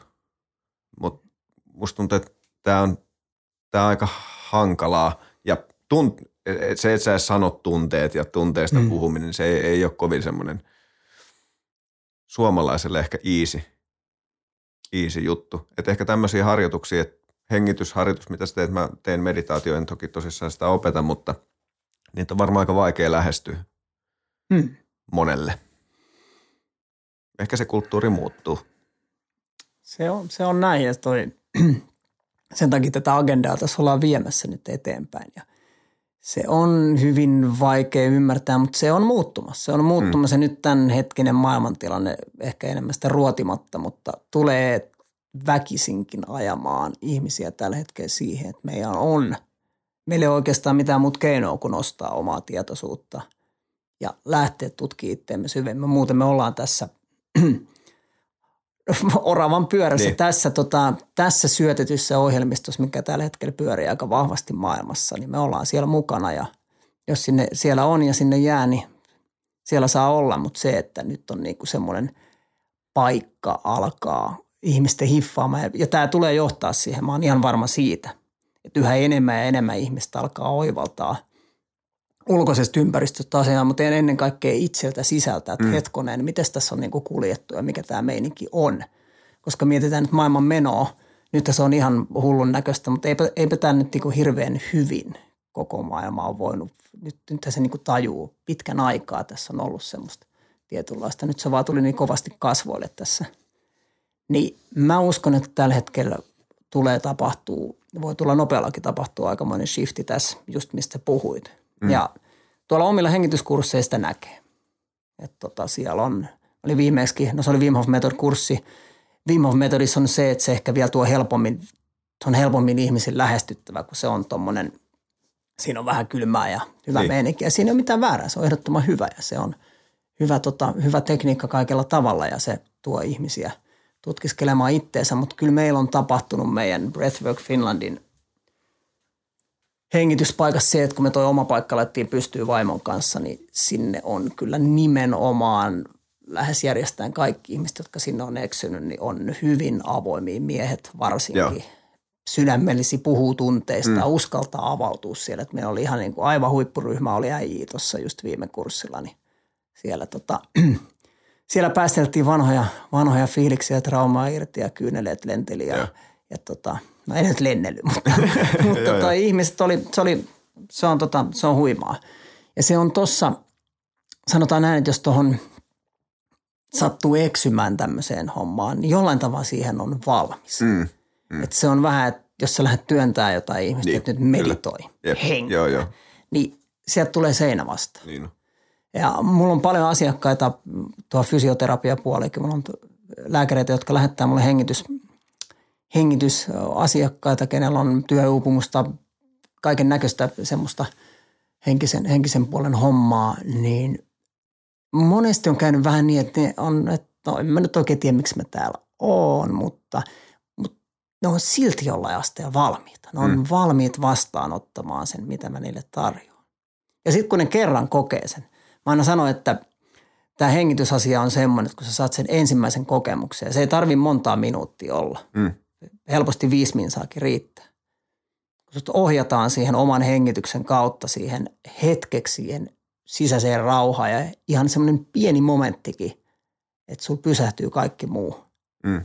Katoo mielestä kaikki ajatukset, niin se on niin semmoinen ensimmäinen triggeri siihen, että hiffaa, että okei, että ei tämä nyt olekaan mikään kusetus. Mutta se, se vaatii siinä, se vaatii sen jonkun valmiuden, mutta mä, niin kuin mä tosiaan sanoin, niin mä oon ihan varma, että koko ajan enemmän enemmän valmiit ihmisiä tulee, mutta on sinne vielä matka. Mm, on sinne matkaa, mutta toki me, no kaikki pyörii, pyörii niin kuin tuottavuuden ja massi, massi ympärillä ja toki se on semmoinen aika eksponentiaalinen jut, juttu, niin ehkä se alkaa luomaan pikkuhiljaa semmoista vasta, vastareaktiota, että ihmiset huomaa, että okei, ei oikeasti se massi ei tule messiin sinne arkkuun, että olisiko kiva, että elämä on sillä mukavasti. Ei, eikä siis, en, en mä ala niin kuin – en mä mikään kommari että kyllä sitä rahaa tarvitsee. rahaa tarvitsee, en, en, en mene mihinkään, mihinkään sillä ääripäähän sen, sen suhteen, mutta me hirveän vähän tuossa kiinnitetään vaan niin kuin itsemme niin kuin sisälle, sisälle päin huomiota, että me haetaan, haetaan ulkoisista asioista, asioista aina niin nautintoja. Tota, öö, onko sä, mä eihin tuossa aikaisemmin jotenkin ohi, ohi mennä mainitsin sulle noista niin kuin Intian joogien ja tämmöisten jutuista, että siellä on tehty pitkään erilaisia hengitysharjoitteita. On, Onko nämä niin kuin sieltä otettuja, muokattuja, onko niillä yhteyttä vai onko tämä ihan oma, oma hommansa? No on paljonkin yhteyttä mainitsin sanan Dan Brule, mun ja vaimoni hengitysguru ja opettaa, niin toki on, on Wim Hof ja on matkalla muita, keneltä on oppinut, mutta ihan tämmöinen niin fyysinen opettaja, niin on itse itse asiassa virallinen joogi, virallisen Joo. joogi nimen saanut semmoiselta hahmolta kuin Babaji, jota pidetään tämmöisenä maha, tava, maha tavar, miten se sanotaankaan, mutta niin sanottuna kuolemattomana sieluna, että se on, Joo, se on aika mielenkiintoinen. Kuullut tämän. Joo, niin on tota siis paljon viettänyt aikaa myös ympäri maailmaa ja on erilaisia opettajia ollut, on, on tota, ollut, ollut eri joogeen opeissa myös ja hakenut niin kuin itse oppia. 40 vuotta on nyt maailmalla opettanut ja entinen Vietnamin veteraani ja pitkä, tosi mielenkiintoinen tarina Joo. Danilla, ja, mutta niin kuin ollut eri – hyvin monen eri gurun opissa, mutta ottanut sieltä sen, mitä on saanut, mutta ei ole stikannut mihinkään yhteen protokollaan, että, niin että tämä on näin. Sanot, aina tuli seinä siinä vaiheessa vastaan, kun joku alkoi sanoa liian yksilitteisesti, että se on näin ja siinä Jep. ei ole mitään muuta tietä. Joo. Eli tämä on niin kuin miksaus. Mä jaan siis häneltä saatua oppia. Paljon toki on tullut jo omaa matkalle mukaan, mutta toi siihen pohjautuen, niin siellä on paljon myös totta, totta kai on niin kuin Intiasta ja niistä – niistä toi jooki perinteistä ja tämmöistä tosi perinteikkäistä hengitystekniikoista asioita mukana. Tota, tuleeko, tuleeko kettuilu, koska mulle heti yksi frendi sanoi, sanoi tai kun sanoin, että sä oot tulossa vieraaksi, niin se oli heti sanonut, että tämähän kuulostaa ihan sun bisnekseltä, että rahaa hengittämisestä. Että, että jotain, jotain, mistä pääsee niin kuin mahdollisimman helpolla. Mutta siinä tulee mun mielestä mm. just, just taas se, että koska – tämä on niitä harvoja asioita, mitä me kaikki tehdään. Me hengitetään. Mm. Niin sitten sit, se on, sekin on varmaan monelle vierasta, että miksi, että mähän hengitän. Että miksi helvetissä mä maksaisin jollekin, että joku opettaa mua hengittää. Että ne on monesti aika kaukaisia juttuja, jos ei koskaan kokeillut mitään, mm. mitään tämmöistä. Mm. Se on näin ja se on, ihminen huomaa hengityksensä monesti silloin, jos se on ei ole siihen perehtynyt muuten, niin siinä vaiheessa, kun sen kanssa on jotain ongelmia. Ja ihan niin kuin hyvin perinteinen, että sä hengästyt. Silloin mm. sä huomioit sun oman hengityksen. Jos me ajatellaan, se on hyvin, hyvin, hyvin monitahoinen ajatus toi oman hengityksen, hengityksen hallitseminen. Sanotaan näin, että hyvin harva, sanotaan massasta, niin hengittää kovinkaan optimaalisesti. Mm. Ja sitten jos me ajatellaan sitä listaa, että miten pelkkä ei niin optimaalinen hengitys, ne tietyt hengitysmallit, mitä elämä on meille luonut matkan varrella, niin se on järjetön lista, kuinka paljon erilaisia sairauksia ja ongelmia ne aiheuttaa meidän keholle. Pelkästään se, että jos me ei hengitetä hyvin. Mm. Ja niin kuin sanoit, se tuntuu tosi oudolta, että mä hengitän, mä tässä koko ajan. Mikä on hyvä. jos se olisi, jos se olisi niin kuin automaattista toimintaa, niin tiedä, oltaisiko mekään tässä. Mm. Olisi unohdettu ehkä mm, hengittää, kun olisi mielenkiintoa niin. ollut jossain muualla. Että tsekkaa tota mm. ja sitten olisikin ollut 20 minsaa tuijottanut jotain muuta. Ja Mutta se, että se on, se on semmoinen, mä huomasin hengitys, että tuossa oli mun mielestä mielenkiintoinen tutkimus oli australialaiselta naishenkilöltä, joka tekee hengitystyötä Australiassa lasten kanssa, niin 2-11-vuotiaa aita tutki niin 5,5-vuotiaasta lähtien. Niin kuin 5,5-vuotiaasta alkaa jo semmoinen meitä palveleva synnynnäinen luonnollinen hengitystyyli alkaa muokkautua ympäristövaikutteisesti. Joo. Siihen vaikuttaa kaikki, mitä matkan varrella tulee, mitä, mitä koetaan. Ehkä pelästytään jotain, pelätään jotain, mm. suojaudutaan, vähän niin kuin blokataan itsemme pois. Mutta ne voi olla ihan syntymälähtöisiäkin. Ja sen Joo. takia se, mitä me ohjataan kanssa on, puhutaan rebirthing, eli rebirth, uudelleen syntymä hengityksiä voisi sanoa näin, mutta käytännössä se on siis hyvin aktiivisia hengityksiä – ja se menee niinkin pitkälle, että se on lähdetty siitä kehittämään. Ja toi Dan on ollut yksi niitä alku, alkutekijöitä siitä, kun lähdettiin rebirthingin tekemään maailmassa ja tämmöistä hengitysterapiaa. Niin kuin. Et siellä ihan jo ajatellaan niin kuin syntymäaikaisia asioita, että ihan syntymässä mitä kaikkea Joo. tapahtuu ja millä tavalla ne on jäänyt meidän systeemiin. No tämä, että minkä takia se hengitys sitten muuttuu. No se muuttuu, niin kuin mä sanoin, se muuttuu ulkoisista tekijöistä, se muuttuu kaikista mielikuvista, se muuttuu kuvantamisesta. Se oli hyvin se tutkija sanoi, että supersankarit on kapeita vyötäröltä ja leveitä hartiolta, niin se pelkkä niin kuin mallintaminen ohjaakin mm. yhtäkkiä ehkä hengitystä väärään paikkaan. Et siinä on tosi paljon tekijöitä ja totta kai kaikki, mitä me, mitä me kohdataan, henkilöt ja hahmot ja mm. tilanteet ja tapahtumat, niin kaikki, mitä meidän sisällä tapahtuu ajatuksia, tunteita, kaikki mitä fyysisesti tapahtuu, me liikutaan, niin joka ikinen tilanne muuttaa koko ajan meidän hengitystä. Jep. Ja sitten kun meillä on joku tietty malli johonkin tiettyyn tapaukseen opittu, mä säikähdän kissamaan, vaikka kissalle allerginen mulla tulee, niin se, mulla on joku tietty hengitysmalli siitä, niin se jää meidän systeemiin. Ja se voi mennä hautaa asti meidän mukana, jos me ei hiffata sitä. Ja sitten vastaava tilanne, vaikka me oltaisiin enää kissalle allergisia ja kissa kävelee tuo, niin Se voi aiheuttaa meissä fight or flight tämmöisen taistele pakenen reaktion. Se voi aiheuttaa meidän stressitilan kehoa, mitä me ei hiffata.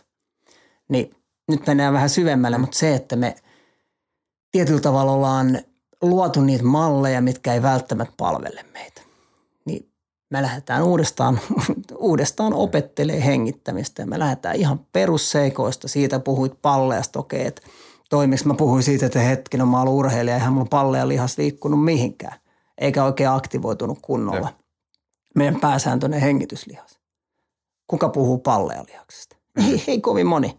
Fysioterapiassa puhutaan, kehon isoin lihas on iso pakaralihas. Eihän ole. Se on pallea. Ei kuka puhu siitä oikein. Ja ollaan aika, aika niin hissukseen, että se, että aletaan palauttaa sitä omaa semmoista hengitysmallia takas. Ja sitten taas sitä kautta me saadaan niin itsemme kontrolli. Me päästään meidän sisälle, me saadaan semmoinen omat voimavarat takaisin. Me ei anneta niin ympäristön viedä. Mm. Koska sitten taas se linkittyy siihen, että miten me hengitetään, millä tavalla se vaikuttaa kaikkeen. Me aletaan niin kuin oivaltaa siitä omasta hengityksestä enemmän, niin me aletaan ymmärtää, millä tavalla me hengitetään tietyissä tilanteissa. Miten me hengitetään, kun me ollaan ihan törkeä hyvä olla. Häh. Jep. Me ollaan lepotilas hyvässä. Okei, luultavasti me hengitetään aika ihanasti ja rauhallisesti ja lepposasti. Sen sijaan me ollaan jossain ahdistavassa hetkessä, joku vähän ärsyttää meitä, niin millä tavalla me hengitetään siellä. Mm. Sitten kun me aletaan niin kuin hiffaa näitä erilaisia tilanteita, miten me hengitetään missäkin, niin me aletaan myös oivaltaa, että ahaa, jos mä tuonkin tuon lepposan hengityksen tähän, ei niin kivaan tilanteeseen, niin mä pystyn muuttaa koko mun sisäistä tilaa. Jep. Niin sitten me pystytään olemaan stressaavissa tilanteissa, ei niin mukavissa tilanteissa täysin rauhassa. Ja nämä on, nämä on sellaisia asioita. Ja sitä listahan on loputon. Niin. Jos urheilu kiinnostaa yhtään, niin jos ei hengit- hengitystä ajattele, niin jää tosi paljon. Se- Siitä jää Kyllä. niin kuin todella paljon hyötyjä pois siitä urheilusta. Palautuu paljon nopeampaa, kun lähtee ajattelemaan, miten sä hengityksen kautta voit palauttaa tehosuoritukseen. Tulee voimaa, tulee räjähtävyyttä. Siinä on, siinä on ihan hirveästi. Joo, mä näen hirveästi esimerkkejä. Meillä on itse asiassa, tota, jos nyt sattuu tota, Nieminen jostain syystä kuuntelee tai katsoo tämän, niin tota, ää, yksi kaveri tuossa salilla, kelle aina naureskellaan. Se on kutakuinkin varmaan sun ikäinen, sun ikäinen Jannu. Ja tota, sitten vanhemmalla, vähän niin kuin vanhemmalla iällä aloittanut niin kuin taekwondo-ottelemisen. Se on, se on huvittavaa, että me on se, sano- heitetty läppää, että se, se jätkä, tota, että se on si- siitä harvinainen, että se pystyy olemaan koko matsi hengittämättä. Tiedätkö, mä jo mä muistan, että mä muutaman kerran, kun mä ollut sen penkin päässä, niin puolet mun ohjeista on se, että hengitä, hengitä. Se näyttää siltä, että sitten mennään kaksi minuuttia tällainen ja naama muuttuu, muuttuu punaiseksi. Mutta tota, se on niinku semmoinen oikein ääri, ääriesimerkki siitä, että sen niinku näkee, että se, se vaan niinku ka, kaikki, kaikki lyö kasaan. Nyt oli ihan vähän aikaa sitten tota, painin yhden nuoren, nuoren pojan kanssa ja tota, se tuli aika sillä fiiliksellä, fiiliksellä päälle ja se kuulosti niin kuin siltä, mä niin kuin, se on, oli sit paininut mua paljon vähemmän. Sitten niin joudun sanoa kesken siinä painimassa, että hei nyt ota vähän rauhallisemmin. Rauhoitu, rauhoitu, rauhoitu. Että sä oot niin kuin, ja sen näkee, e, mä en ole mikään, mikään paini-champion, mutta tota, mä oon tehnyt sitä sen aikaa, että huomaa ne, ketkä tulee aluksi peruskurssille, niin se on oikeastaan semmoinen, mitä kaikki tekee eka kertaa, kun ne pääsee sparraamaan. Niin siinä muutamassa minuutissa, jos täytyisi olla monta erää, niin se ensimmäinen erä on piiputtanut itsensä aivan totaalisesti. Ja siihen yleensä just liittyy se niin kuin kauhea tikittäminen se hengityksen kanssa. Se on toi, se missä seinä tulee vastaan urheilussa on se, että meidän hengityselimistö sanoo diili irti. Eli meidän hengityslihaksisto, hengityselimistö ei, ei jaksa enää sitä räkki. Se on se, minkä takia, minkä takia me väsähdetään, minkä takia me hapotetaan, minkä takia se niin sanottu seinä tulee vastaan. Se lähtee sieltä ja sitä pystyy treenaamaan. Ja sitten taas hengityslihaksistoa, hengittämistä sä et voi treenata kuin hengittämällä. Sä et voi kardioharjoittelulla sitä tehdä. Mm. Se pitää tehdä spestus, että sä lähdet vahvistaa sun palleja erilaisilla harjoitteilla. Sä lähdet treenaa sun kylkivälilihaksia. Sä lähdet treenaa niitä sun primäärejä avustavia lihaksia, mistä tulee syvät vatsat mukaan. Että se tulee siinä hengityksessä mukaan. Niin kun sä saat sen homman pelittämään, niin sulla on ihan eri tavalla kestävyyttä. Sä et myöskään hapota todellakaan niin nopeasti – siellä on paljon muuta myös. Siellä on hiilidioksiditoleranssi, että sä opit sietämään enemmän hiilidioksidia. Ja Joo. se kanssa vaikuttaa tosi paljon siihen kestävyyteen ja jaksamiseen. Että jos sulla on semmoinen, että sä oot hetken hengittämättä ja saman tien systeemi sanoo, että paniikkitila, mm. niin sitten ei ole kauhean pitkällä. Että se, että on paljon, siinä on paljon erilaisia juttuja, mitä pystyy treenaamaan ja millä tavalla sitä pystyy, pystyy kyllä niin harjoittamaan. Varmaan semmoinen, tota, voisin kuvitella niin kuin aika yleinen, yleinen ihmiselle, mitä ne haluaisi, jos ne haluaisi tehdä jonkun hengitys, hengitystreenin, niin on yksinkertaisesti rentoutua. Ihmiset, niin kuin puhuttiin, meininki on aika, aika kiireistä ja ei välttämättä keskitytä sillä itteensä niin paljon. Sitten kun saadaan se oma aika, niin lyödään Temptations tai joku sohva peruna, mikä se on. Jotain näitä kuitenkin. Mm. Mulla ei näy TV-kanava. Mutta mut et se haetaan se rentoutuminen tosissaan taas kerran jostain sieltä ulkoisesta. Onko jotain semmoista niin simppeliä, simppeliä harjoitetta, niin kuin miten vaan relata? Hmm.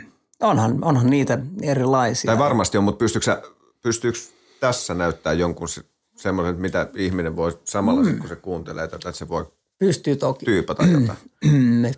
Mä taas miettiä, Tehdään se vähän eri kuin tehtiin Kempe, Kempen kanssa. Niin. Me voitaisiin ottaa tuonne huokasu. Joo. Huokasukin on mielenkiintoinen siinä mielessä. Haukotus on toinen, mikä on semmoinen, voi sanoa, että ei hyväksytty asia ja vähän, että oot sä nyt väsynyt pitkästyttääkö mm. tietyissä tilanteissa. Jep, ja ihan himmeä määrä hyötyjä, terveydellisiä hyötyjä. Musta tuntuu, että tieteilijät ei ole edelleenkään löytänyt, missä on niin paljon hyviä asioita meidän keholle kuin ha- haukottelussa ja huokaus on toinen. Eli kun me opitaan päästää ilma rennosti pois. Ja se voi tosissaan tehdä suun kautta. Ja suu- ja nenähengitys on sitten taas oma tarinansa, mutta jos me ajatellaan nyt tähän harjoitukseen niin, että luodaan sitä rentoutta sen hengityksen kautta, niin ajatellaan se niin, että se sisäänhengitys on semmoinen, että me lähdetään sisähengityksellä mielellään nenän kautta laajenee – aktiivisesti ja uloshengitys on vaan, me päästetään täysin niin kuin, päästetään ilmat. Ei puhalleta, Joo. vaan Eli siellä ei välttämättä paljon tule ääntä, silloin meillä ei ole mitään resistanssia Joo. täällä. Että jos kuuluu, niin meillä on jännitteitä. Joo. Niin me voidaan sillä ajatuksen lähteä hengittää sisään ja sisään hyvin rauhassa. Sillä, sillä tavalla, kun oma kapasiteetti nyt kuuntelijoilla tällä hetkellä riittää, ettei lähdetä niin kuin, ylitäyttämään itsemme, koska Joo. se jo luo jännitystiloja. Ja nyt jos kokonaisvaltaisesti voi kohdentaa erilaisiin paikkoihin, jossa on jännitteitä tämän saman tekniikan, mutta jos kokonaisvaltaisesti ajattelee sen niin, että lähtee hengittää sisään ja päästään huokasemalla pois. Niin tämmöistä voisi junaa hetken. On, onko semmoinen, jos joku haluaa tehdä, niin suositteleeko mm. jotain tiettyä aikaa? Tai? Me voidaan tehdä nyt vaikka muutama minsa, niin pääset vähän jujulle, mistä Joo. on kyse. Ja se voi tota, se voi vähän muuttua matkan varrella ja nyt jos kuuntelijat haluaa samaan aikaan tehdä, niin älkää tehkö nyt auton ratissa tätä, jos olette ekaa kertaa tekemässä tota tietoista hengittämistä, että voi alkaa yhtäkkiä vähän heittelee päässä. Niin. Joo, ei mennä sille, että any publicity is good ei, publicity. Ei, tota, mutta muuten toki kun oppii, niin tätä voi tehdä hetkessä kuin hetkessä ja Onks... ajatus se, että se voi olla se rytmi voi olla semmoinen, minkä sä nyt itse säätelet. Mm. Se voi olla hyvin rauhallista, sitten voi olla pehmeämpää ja väliin sinne voi tulla jopa sellainen tupla pitkä. eikä ne käsit Tämä oli vaan tämmöinen niin demonstrointi, mitä siellä tapahtuu, mutta mahdollisimman rentona.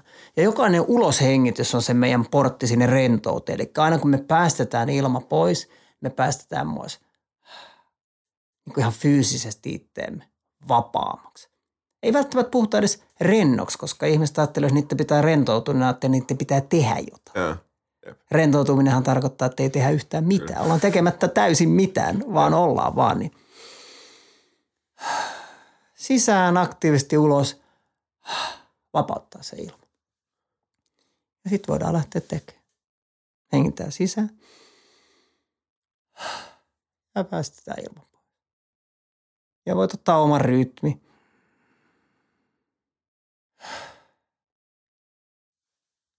Ja jokainen uloshengitys tuo lisää pehmeyttä. Päästetään jokaisella uloshengityksellä aina enemmän irti. Ja jos uloshengityksen jälkeen tulee sellainen luonnollinen viive ennen kuin lähtee hengittää sisään, niin se on fine. Siellä voi nauttia sitten vähän enemmän siitä tilasta.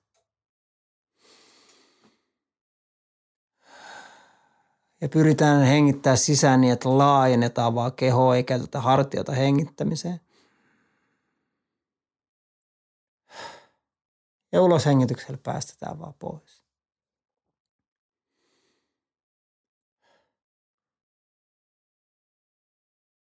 Ja mä suosittelen, jos joku nyt hengittää, laittaa silmät kiinni, niin aistii jokaisen hengityksen.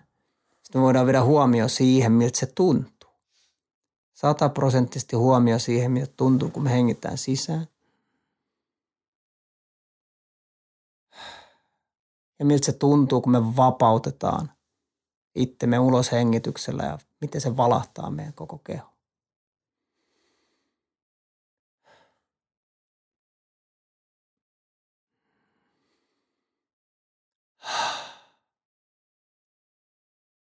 Ja väliin voi ottaa semmoisen oikein tupla pitkän rauhallisen sisähengityksen.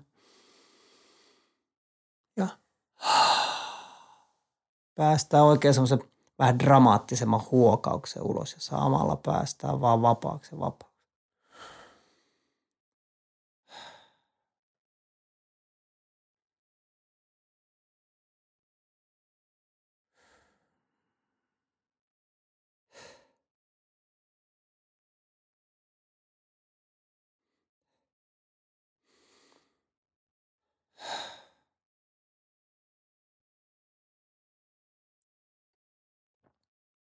Silloin kun me viedään ne aistit sataprosenttisesti siihen tuntemuksiin, niin me ollaan huomattavasti enemmän tekemissä sen oman hengityksen kanssa.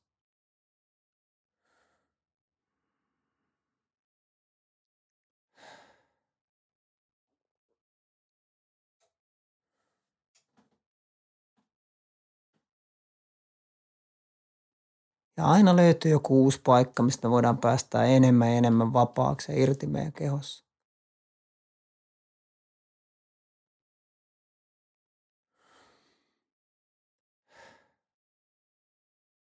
Ja sitten voisi vielä viisi omaan tahtiin tehdä. Viisi sisään- ja ulos hengitystä.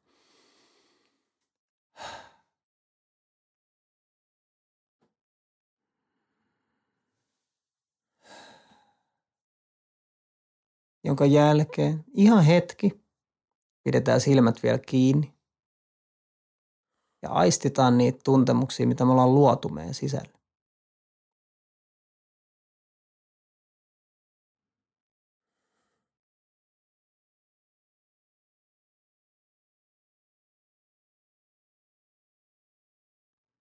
Annetaan keho hengittää ihan omaan tahtiin.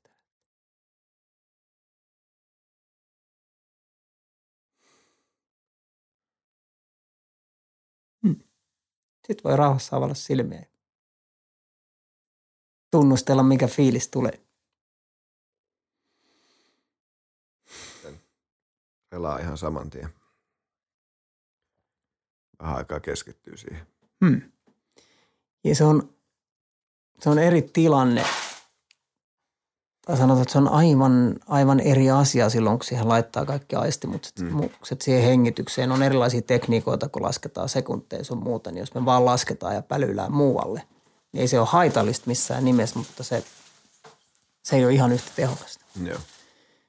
Toi on yksi, yksi semmoinen keino ja toi toki vaatii kanssa vähän sitä harjoitusta taas opetella se uusi tekniikka. Ja tämä on semmoinen, mitä mä oon itse omassa työssäni nähnyt, niin on monelle, monelle on hyvin haastavaa päästää irti siitä hengityksestä. Se oli myös mulle alku. Vaikka mä olin tehnyt vimihengityksiä paljon ja mä en ole oivaltanut sitä sen hengityksen vapaaksi päästämistä Joo. ja sitä, että niin kuin päästään irti siitä kontrollista ja päästään sen vapauteen. Niin se luo ihan semmoisia uusia mahdollisuuksia, Joo. uusia reittejä availee tuot sisältä.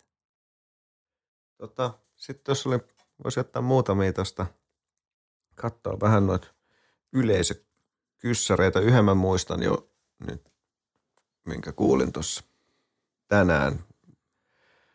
Öö, toimisiko tämä on frendi, jolla on unenkaa probleemia ja musta tuntuu, mikäli mä muistan, me ollaan puhuttu, että silloin kanssa pari kersaa ja tota, pienempi on, on vielä nuorempi ja, ja heräilee, että se ei saa niinku, se ei saa sen jälkeen, kun se on herännyt, niin se ei, se ei saa sen jälkeen nukutukset. Sitten se jää niinku tolpilleen siitä. Toimiiko esimerkiksi tämmöinen samanlainen?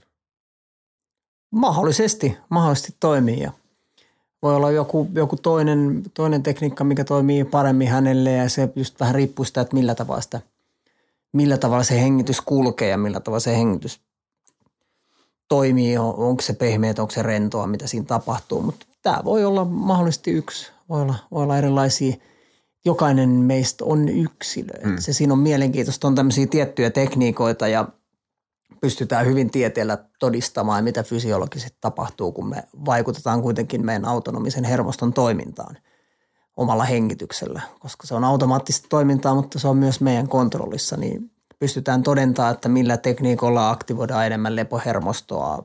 Yksi hyvin yleinen esimerkiksi pidentämällä uloshengitystä. Silloin meillä on se parasympaattinen, tämä lepohermostoaktivaatio on dominantti, se on enemmän, enemmän niin kuin valloillaan meidän kehossa, niin me rentoudutaan sitä kautta, että se voi olla yksi tekniikka. Ja, mutta ne on, kaikki me ollaan yksilöitä ja jollekin toiselle joku toimii johonkin asiaan ja mm. toiselle joku toinen. Että voi olla vaikka kaksi ihan erilaista tekniikkaa ja sama lopputulos tai mm. sama tekniikka ja eri lopputulos. Että se on niin semmoinen eksploraaminen ja oman hengityksen tutkiminen ja se on joka, jokaisen semmoinen oma kenttä, kenttätyö, mitä, mitä tutkaillaan. Ja tulee heti mieleen tästä äskeisestä vapaaksi päästämisestä ja voisin sanoa ehkä vuoden päivät olin tehnyt hyvin tietoisesti hengittämistä. Ajattelin, että mä hengitän tosi rennosti ja mulla ei mitään ylimääräisiä lihaksia tässä hengitystyössä mukana. Kunnes mä hiffasin tuossa tota, se oli tiksi, tiksin lähellä siinä kehä kolmosen, kehä kolmoselle käännytään, siinä on se mäkki ja liideli. Niin mä olin punaisissa valoissa ja tämä hengitys on osa mun elämää koko ajan tällä hetkellä ja mä tarkkailen sitä useasti, että miten mä hengitän silloin, kun mä tietoisesti teen sitä. Sitten mä huomasin yhtäkkiä, että hetkonen, että eihän tämä nyt ihan meekään niin kuin mä kuvittelin. Mä huomasin, että joku tuolla yläselässä, nyt joku osallistuu tähän hengittämiseen, minkä ei pitäisi olla messissä, joku, joku lihas siellä. Ja aloin tutkailemaan sitä ja oivasin, että hetkonen, että en mä olekaan hengittänyt niin rennosti kuin mä luulin tämä oivallus tuli vuosi eteenpäin siitä, kun mä jo luulin, että Jep. se on semmoinen, semmoinen maailma, että se on, en pelästytä ketään, että nyt jos alat tietoisesti hengittämään, niin sinulla menee monta vuotta ennen kuin mm. tästä on mitään hyötyä. Päinvastoin hyödyt voi olla ihan, ihan viikossa ihan niin kuin huomattavat moniin, moniin asioihin, mutta se, että ja mä väitin, aina että oppii. kun tekee kerran jo, niin, niin se, sä löydät jotain siitä. Kyllä. Mutta aina oppii jotain uutta mm. siitä ja sitten voi, ne voi muuttua ja tietyt samat vanhat tekniikat, ne, niistä löytyy paljon niin syvempiä leijereitä ja kaikilla tavalla. Mä oon monesti sanonut meditaatioyhteydessä, että tota, no varsinkin mä, mä teen niin kuin sen meditaatiota, on se sitten, kutsutaan sitä saseniksi tai sikan tasaksi japaniksi, mutta tota, se on tosi yksinkertaista. Niin helposti ihmiset ihmisillä on se idea, että yksinkertainen ei voi toimia. Tai sitten, että yksinkertainen on helppoa. Se ei välttämättä ole niin. Että tavallaan tuo on tosi yksinkertaista, mutta siinä on tasoja todennäköisesti aika tavalla. Juuri, juuri näin. juuri näin. Ja mä, mä kyllä komppaan tota ihan täysin, että yksinkertainen on, on avain monesti. Ja sen takia niin kuin hengityksen kankin olla tekemissä tuntuu vähän kuin se huijausta. Mm. Se, on, se on niin simppeliä, niin kun sen oivaltaa ja se on niin yksinkertaista. Ja me pystytään tekemään sitä ihan missä. Me ei tarvita salia siihen, me ei tarvita mitään. Meillä on hengityselimistö, meillä on sali täällä Inessä. Mm.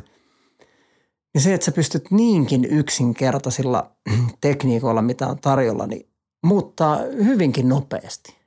Vaikka niin kuin, no stressi on hyvin valloilla mm. ihmisille, että ihmiset on tosi paljon aktiivisessa tilassa eikä anna hermostolle mitään breikkejä, koska ne ei oivalla sitä, niin sä pystyt hyvin simppeleillä tekniikoilla muuttamaan sun niin fysiologian toimintaa ja vaikuttaa sun elimistön toimintaan nimenomaan sillä yksinkertaisuudella – mutta sitten taas niin kuin sanoit, niin se ei aina välttämättä tietyissä asioissa ole niin helppo ja sitten sieltä löytää aina enemmän kuin sinne mm. niin kuin heittäytyy enemmän. Ja tuommoinen meditaatio varsinkin yksinkertaisuudessaan, niin se ei ole ihan simppeli. Niin. Siellä se monkey mind tulee, niin, tulee, tota, tulee mukaan, että kyllä, kyllä tota, tulee erinäköisiä meditaatioita itsekin tehty ja kyllä se edelleen se mieli monesti tulee sinne mukaan laukkaamaan. Jep. Joo, joo, niin tulee monen, monen, monin eri tavoin. Tota, mä nappaan tuosta muutaman kyssärin, että mä en selaa tässä fase samalla. tota, tässä on itse asiassa ensimmäinen on, ei ole kysymys, vaan sellaista palautetta voin antaa, että ää, kävin vain kaksi kertaa Tomin luona kantapää vaiva, mikä oli ollut jo pitkään, korjautuin hänen avullaan. Kysymyksiä ei ole, mutta kiitokset voit välittää. No, mahtavaa. Kiitoksia tämmöisestä. Tuli puskista. Joo. Hyvä, että kantapään kondiksessa. Sitten tota, me tässä tätä ehkä ollaan, täällä on yksi väärä leuka stand-up-koomikko, mutta tota, ää, osa on asiallista ja osa jotain muuta. Mutta kuinka pitkälle Wim Hasselhoff hengitysmetodi pohjautuu vanhoihin intialaisten joogien hengitysharjoituksiin? Kyllähän se pohjautuu sinne. Kyllä se Vimi siitä itse myöskin niin kuin sanoo.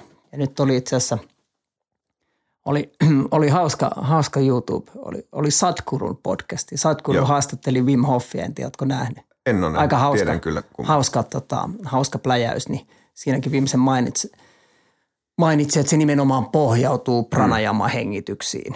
Joo. Että sehän tulee niin kuin fire breathit ja sieltä tota, sitä kauttahan se tulee, se sen ajatus. Ja tummo, tummo hengitysmenetelmistä – missä nimenomaan lämmitetään kehoa. Mutta se Vim on muokannut siitä semmoisen omanlaisensa mm. ja semmoisen simppelin paketin, että siinä on yhdistettynä erilaisia juttuja. Sitten kuitenkin niin kuin pohjautuu toki historiaa tuhansia vuosia mm. taaksepäin vanhoihin, vanhoihin perinteisiin, mutta sitten on itse omalla tyylillään ja omalla etsinnällään ja kokemuksillaan tehnyt tehnyt tämmöisen hengitystekniikan. Niitähän on muutamia, muutamia erilaisia ja Joo. se power breathing on sitten taas semmoinen, että se on niin kuin Vimin versio, sanoisin tämmöisestä vähän niin kuin Vimin versio rebirth-hengityksestä, semmoisesta voimakkaampasta, missä mennään limpiseen järjestelmään ohjaajattelevan mielen ja päästään niin kuin syvemmälle meidän sisälle semmoisia kerroksia limpisen järjestelmään aivoihin, mihin ei mielellä mennä. Niin se on – se on kyllä niin kuin selkeästi semmoinen hengitystekniikka on, mutta se on viimin tyylinen, että siellä on hengityksen pidätyksiä ja näin. Mutta siis on, on ja on pitkät perinteet, mutta sitten muokattu vimin omien, oman 40 vuoden työn jäljiltä. Mäkin olen itse asiassa nähnyt jossain, se on ollut varmaan joku tämmöinen, varmaan löytyy YouTubesta joku Shaolin Kung Fu Show, missä kaveri vetää märän froteen pyyhkeen päähänsä ja saa sen nopeasti jollain, hen, jollain hengitysharjoituksella käsittääkseni höyryämään sen pyyhkeen ja kuivaa sen pyyhkeen vaan ohjaamalla lämpötilaa kehossa. Joo, se on tämä tumo. Joo. Ja se tulee nimen, nimenomaan sieltä vuorilta, että siellä kylmässä ja sitten just selkää laitetaan pyyhe ja idea on se, että nimenomaan, että pystyy sen kuivaamaan.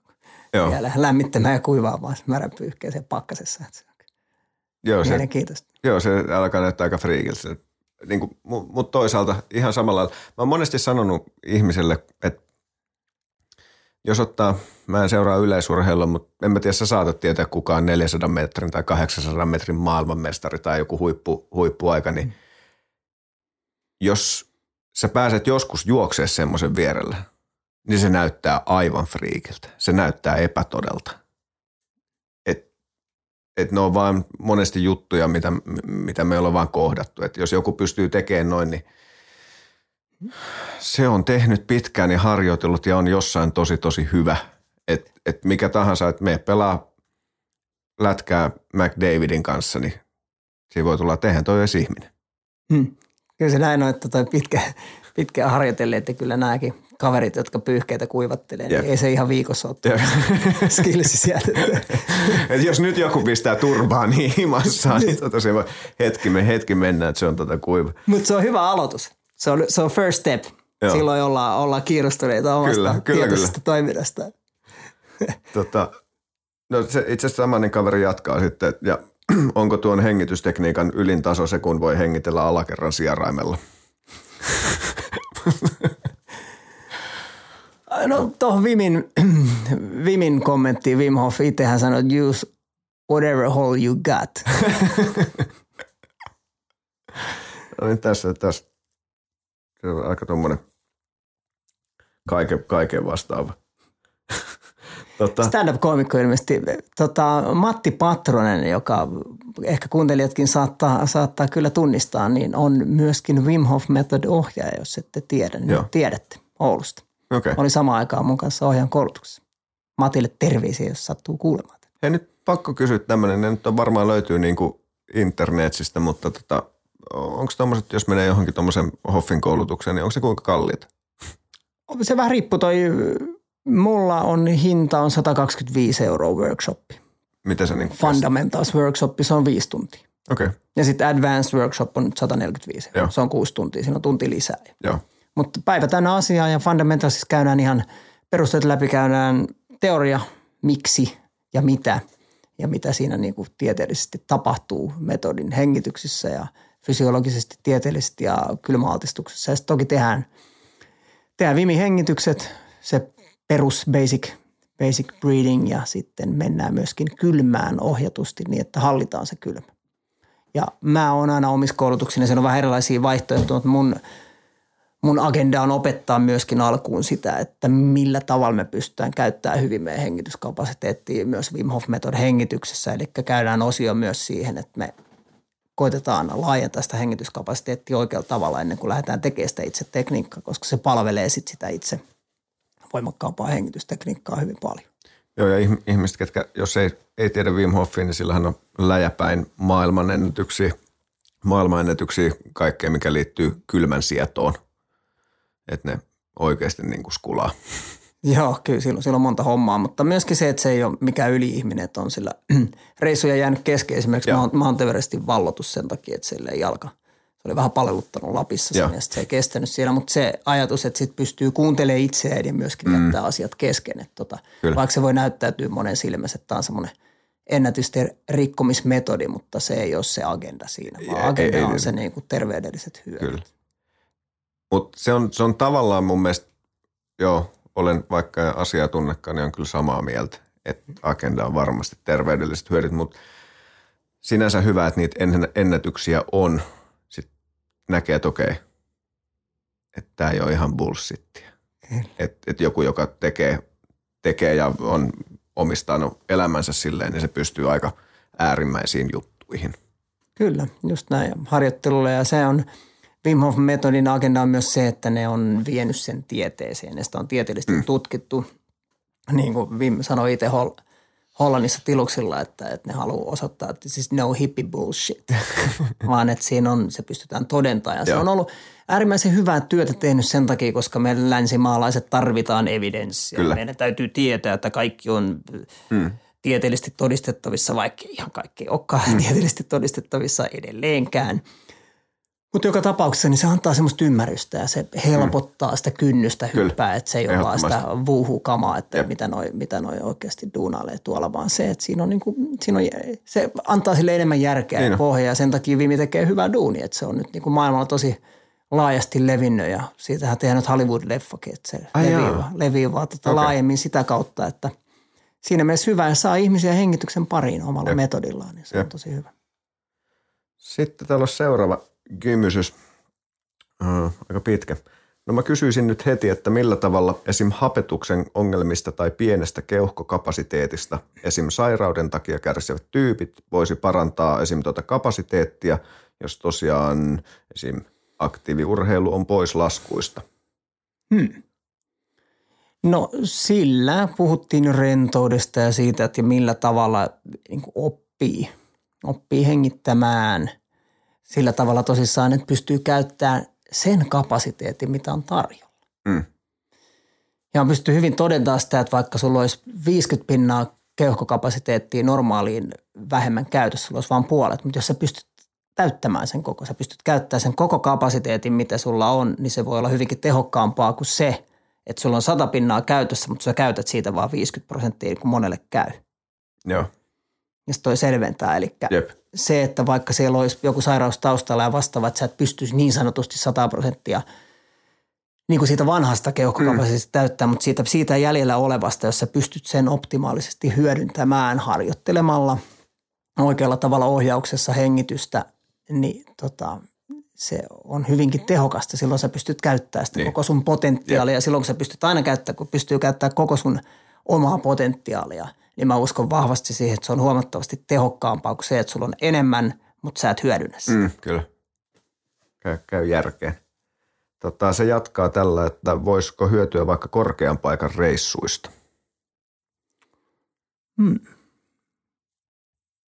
Mahdollisesti, mahdollisesti. Mä en osaa tuohon nyt ihan, mm. ihan suoraan vastata, että tota, mä en ole korkean paikan leirien ekspertti Joo. millään tavalla, mutta toki ajatellaan, että siellä, siellä mennään pienemmällä hapella näin, niin kyllä mä, mahdollisesti, mahdollisesti auttaa asiaa ja jos punasolue pystyy mm. lisää tuottaa, niin sitä kautta sitten taas niin kuin saa enemmän siitä happea verenkiertoa ja sitten taas verenkierrosta happea elimistöön. Mutta toisaalta kun ajatellaan niin kuin ihan hengitystekniikoita, mitä voidaan tehdä, niin no viimein metodi on, on semmoinen, missä käytännössä käydään hypoksia tilassa, että voidaan vähän niin kuin hetkelliseksi, minimaaliseksi korkean paikan leiriksi voidaan luokitella sitä hypoksia tilaa, että mennään semmoiseen, semmoiseen tilaan, niin niitä pystyy niin kuin luomaan, ei tarvitse vuorille lähteä. Jep. Ja ehkä mutta lisää... Mä oon sanonut sama aina meditoinnista, mm. ei tarvitse lähteä vuosine vuorille. Juuri näin. Ja vielä tuohon, niin kuin miten siitä saisi enemmän, enemmän hyötyä, on myös se, että kun saa hapen ja hiilidioksidin balanssin kuntoon kehossa, niin silloin sä saat siitä hengitetystä ilmasta, hengitystä hapesta myöskin mahdollisimman paljon soluille hyötyä. Eli vaikka sä hengittäisit ihan hulluna ja sulla olisi hirveä keuhkokapasiteetti, mutta jos sä, sulla on epätasapainossa annoin hittiä tuolla mikin, epätasapainossa tota, hiilidioksidin hapemäärä, sulla on esimerkiksi liian alhaiset hiilidioksiditasot, niin sä voit vaikka kuinka paljon hengittää, mutta sun solut ei saa ollenkaan happea. Se on semmoista tyhjää hengitystä. Puhutaan ylihengittämistä. Eli sä tuot happea elimistöön, mutta se poistuu ilman, että se menee verenkierrosta. Se pyörii niin kuin verenkierrosta ja poistuu pois.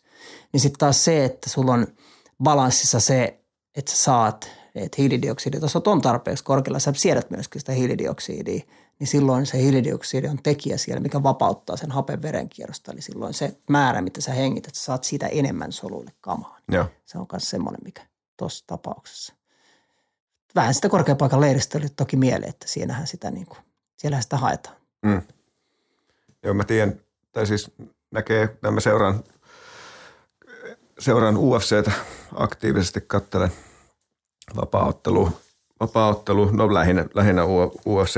Ja sitten tota, siellä on, no Skabo järjestetään eri paikoissa ja jotkut on korkeammalla kuin toiset, niin se on ollut mielenkiintoista huomata, että muistan, oli, se, oli jossain vaiheessa raskaansarjan mestarina semmoinen kuin Kane Velasquez, äh, ensimmäinen meksikolainen vissi raskaansarjan mestari UFCssä ja tota, se oli tunnettu siitä, että se oli kuntoihme, että sen tankki kesti ihan loputtomiin, mutta sitten oli joku, jo, joku totta tapahtuma, missä, missä oltikin korkeammalla, niin se kävikin ekaa kertaa silleen, että se oikeasti piiputti.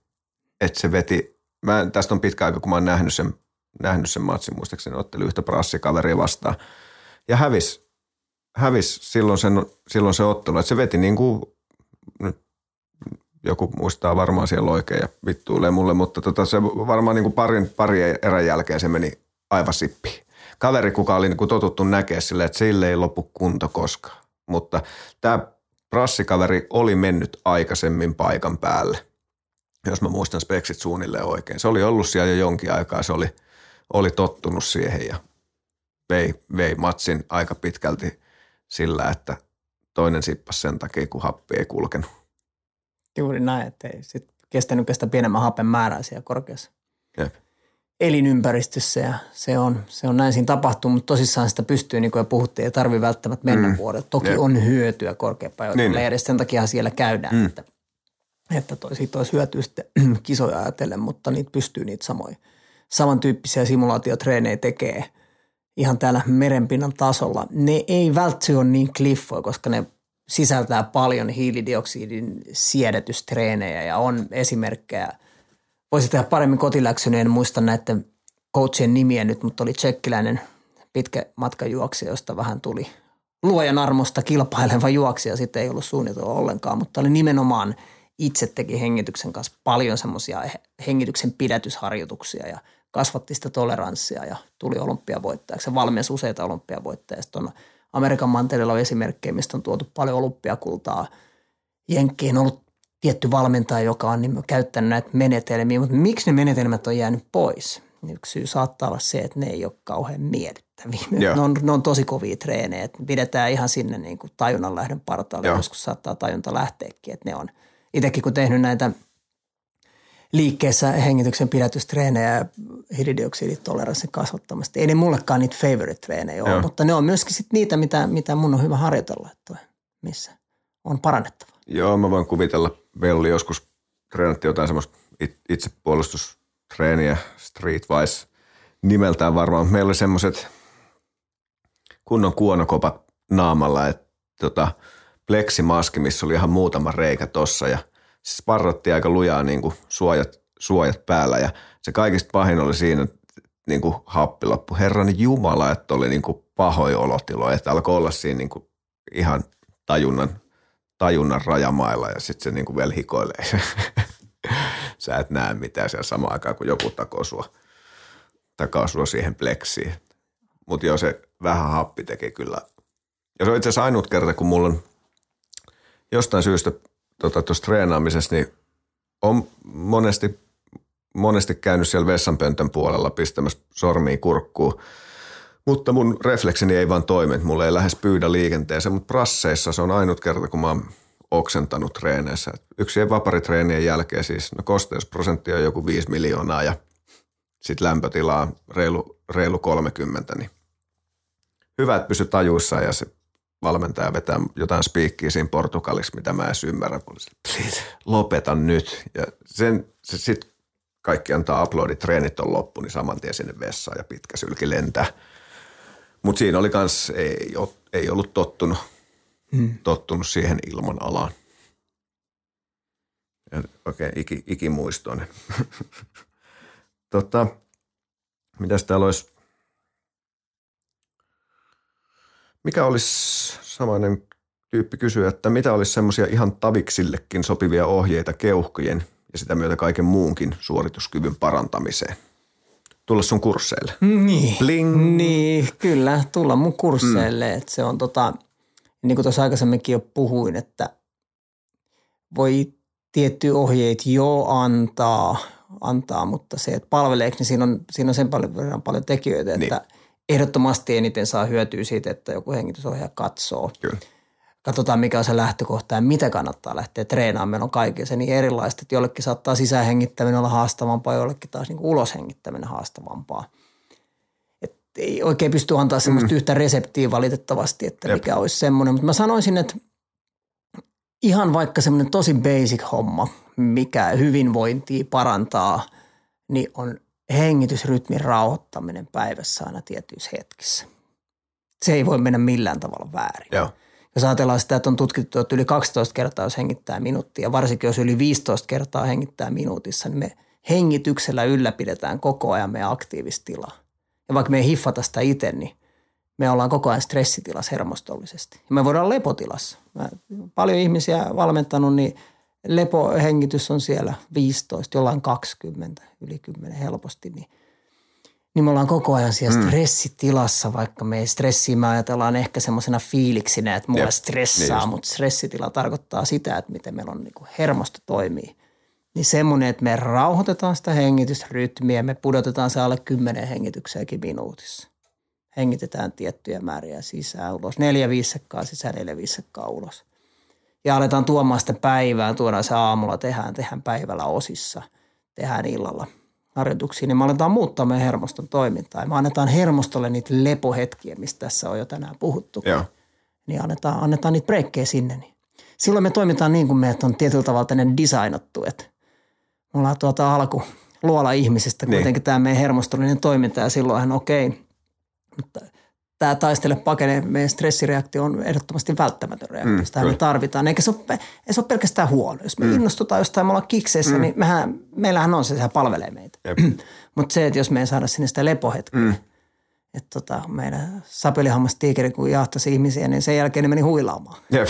Eikä se, että se sapelihammastiikeri oli siihen näyttöpäätteen ääressä ja kaikki inputtia. Sen jälkeen mentiin vähän muualle säätämään ja koko ajan olla aktiivista. Mm. Sitä niin kuin lepohetkeä tuu sieltä. Joo long story siitä, mutta sanoisin, että toi rauhoittaa Joo. hengitystahtia tietoisesti ja mä sanon näin, että aina kun on tietoisesti oman hengityksen kanssa tekemisissä, niin se ei mene pieleen.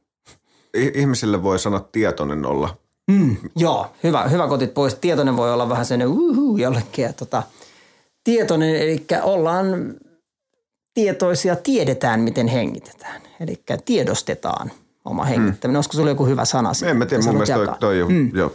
Hengityksen tiedostaminen, mm. eli me yksinkertaisesti tiedetään, se sisältyy hengityksen tarkkailu toki, mutta se, että me okei, okay, nyt mä hengitän viisi sekuntia sisään, nyt viisi sekuntia ulos. Siihen. keskityt siihen omaan hengitykseen, sä tiedät tasan tarkkaan, miten sä hengität. Jep.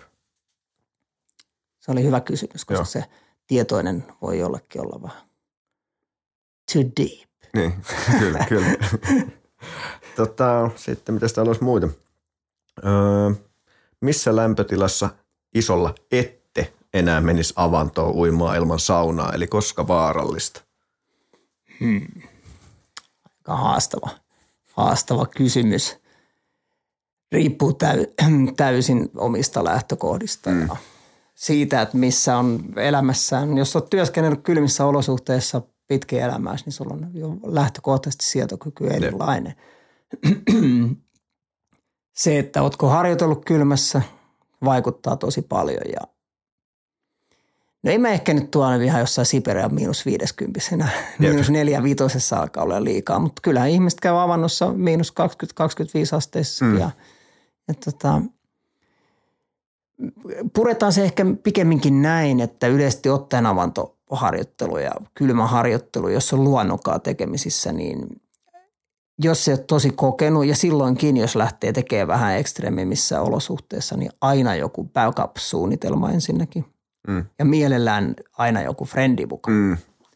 Ja se backup-suunnitelma on erittäin tärkeä. Mulla on itsellä henkilökohtaisia kokemuksia siitä, miten kylmän kanssa voi mennä pieleen. Ja ne on ollut, niin kuin ollut suuri opettajia mulle. Kaikki niistä on selvinnyt, mutta on ollut niin kuin ihan vaaratilanteet kylmän Joo. kanssa. Et se on äärimmäisen hyvä harjoitusmuoto, mutta se on myöskin sitten tappava, jos sitä väärin kohtelee.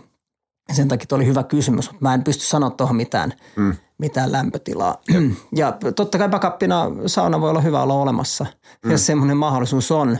Mutta toki kyllä harjoittelu on hyvä tehdä ilman sauna. Eli totutteleen siihen, että pystyy palauttaa itsensä siitä kylmästä. kylmästä tota, mutta jos lähtee yksin tosi kylmällä metsään ja jonnekin lampeen siellä ja on pitkä matka pois, niin, niin. En mä, sitä mä en suosittele kyllä oikein kenelle. Mä vähän tein niin just sitten. tota, mä, mä oon käynyt nyt, tää on neljäs, neljäs talvi, kun mä käyn, käyn tota, no ei tota avannoksi voi vielä sanoa, mutta kylmässä vedessä. Ja yritän käydä sille, että kävis, pääsis käymään ainakin sen kerran viikkoon. Viime talvi oli vähän jotenkin, tuli laiskas, kun ei tullut avantoista ja jotenkin se jätti väliin, kun järvi ei mene jäähän. Mutta nyt mä oon käynyt jo tässä muutaman, muutaman viikon. Sitten oikeastaan siitä avannosta äh, semmoinen, että yksi on, yksi mitä mä oon miettinyt, mä oon kuullut puolesta ja vastaan, äh, pään pistäminen veden alle, mm. kun ollaan jossain plus kaksi, plus kolme, neljä asteisessa vedessä. Niin onko se vaarallista?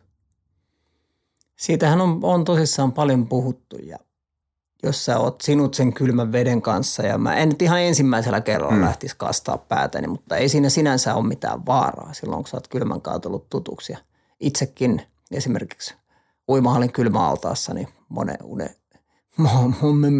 ei, sanat sekaisin, niin usein kastelen pään. Mm. Joku 10-15 sekkaa on pinnalla Joo. loppuun. Et ei se ole millään tavalla kielletty.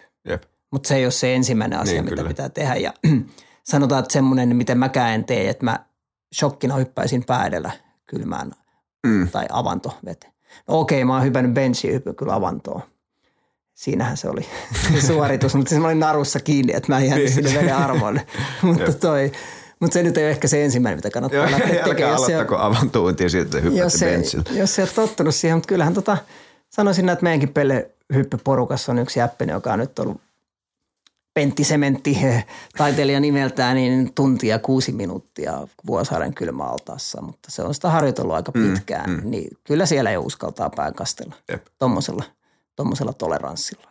Mäkin yleensä teen sillä, että mä, mä täytyisi jossain vaiheessa vähän kellottaa, että mikä on se normaali aika. En mä osaa sanoa kauan mä oon siellä. Mä veikkaan, että no nyt toi ei vielä ihan avantokylmää.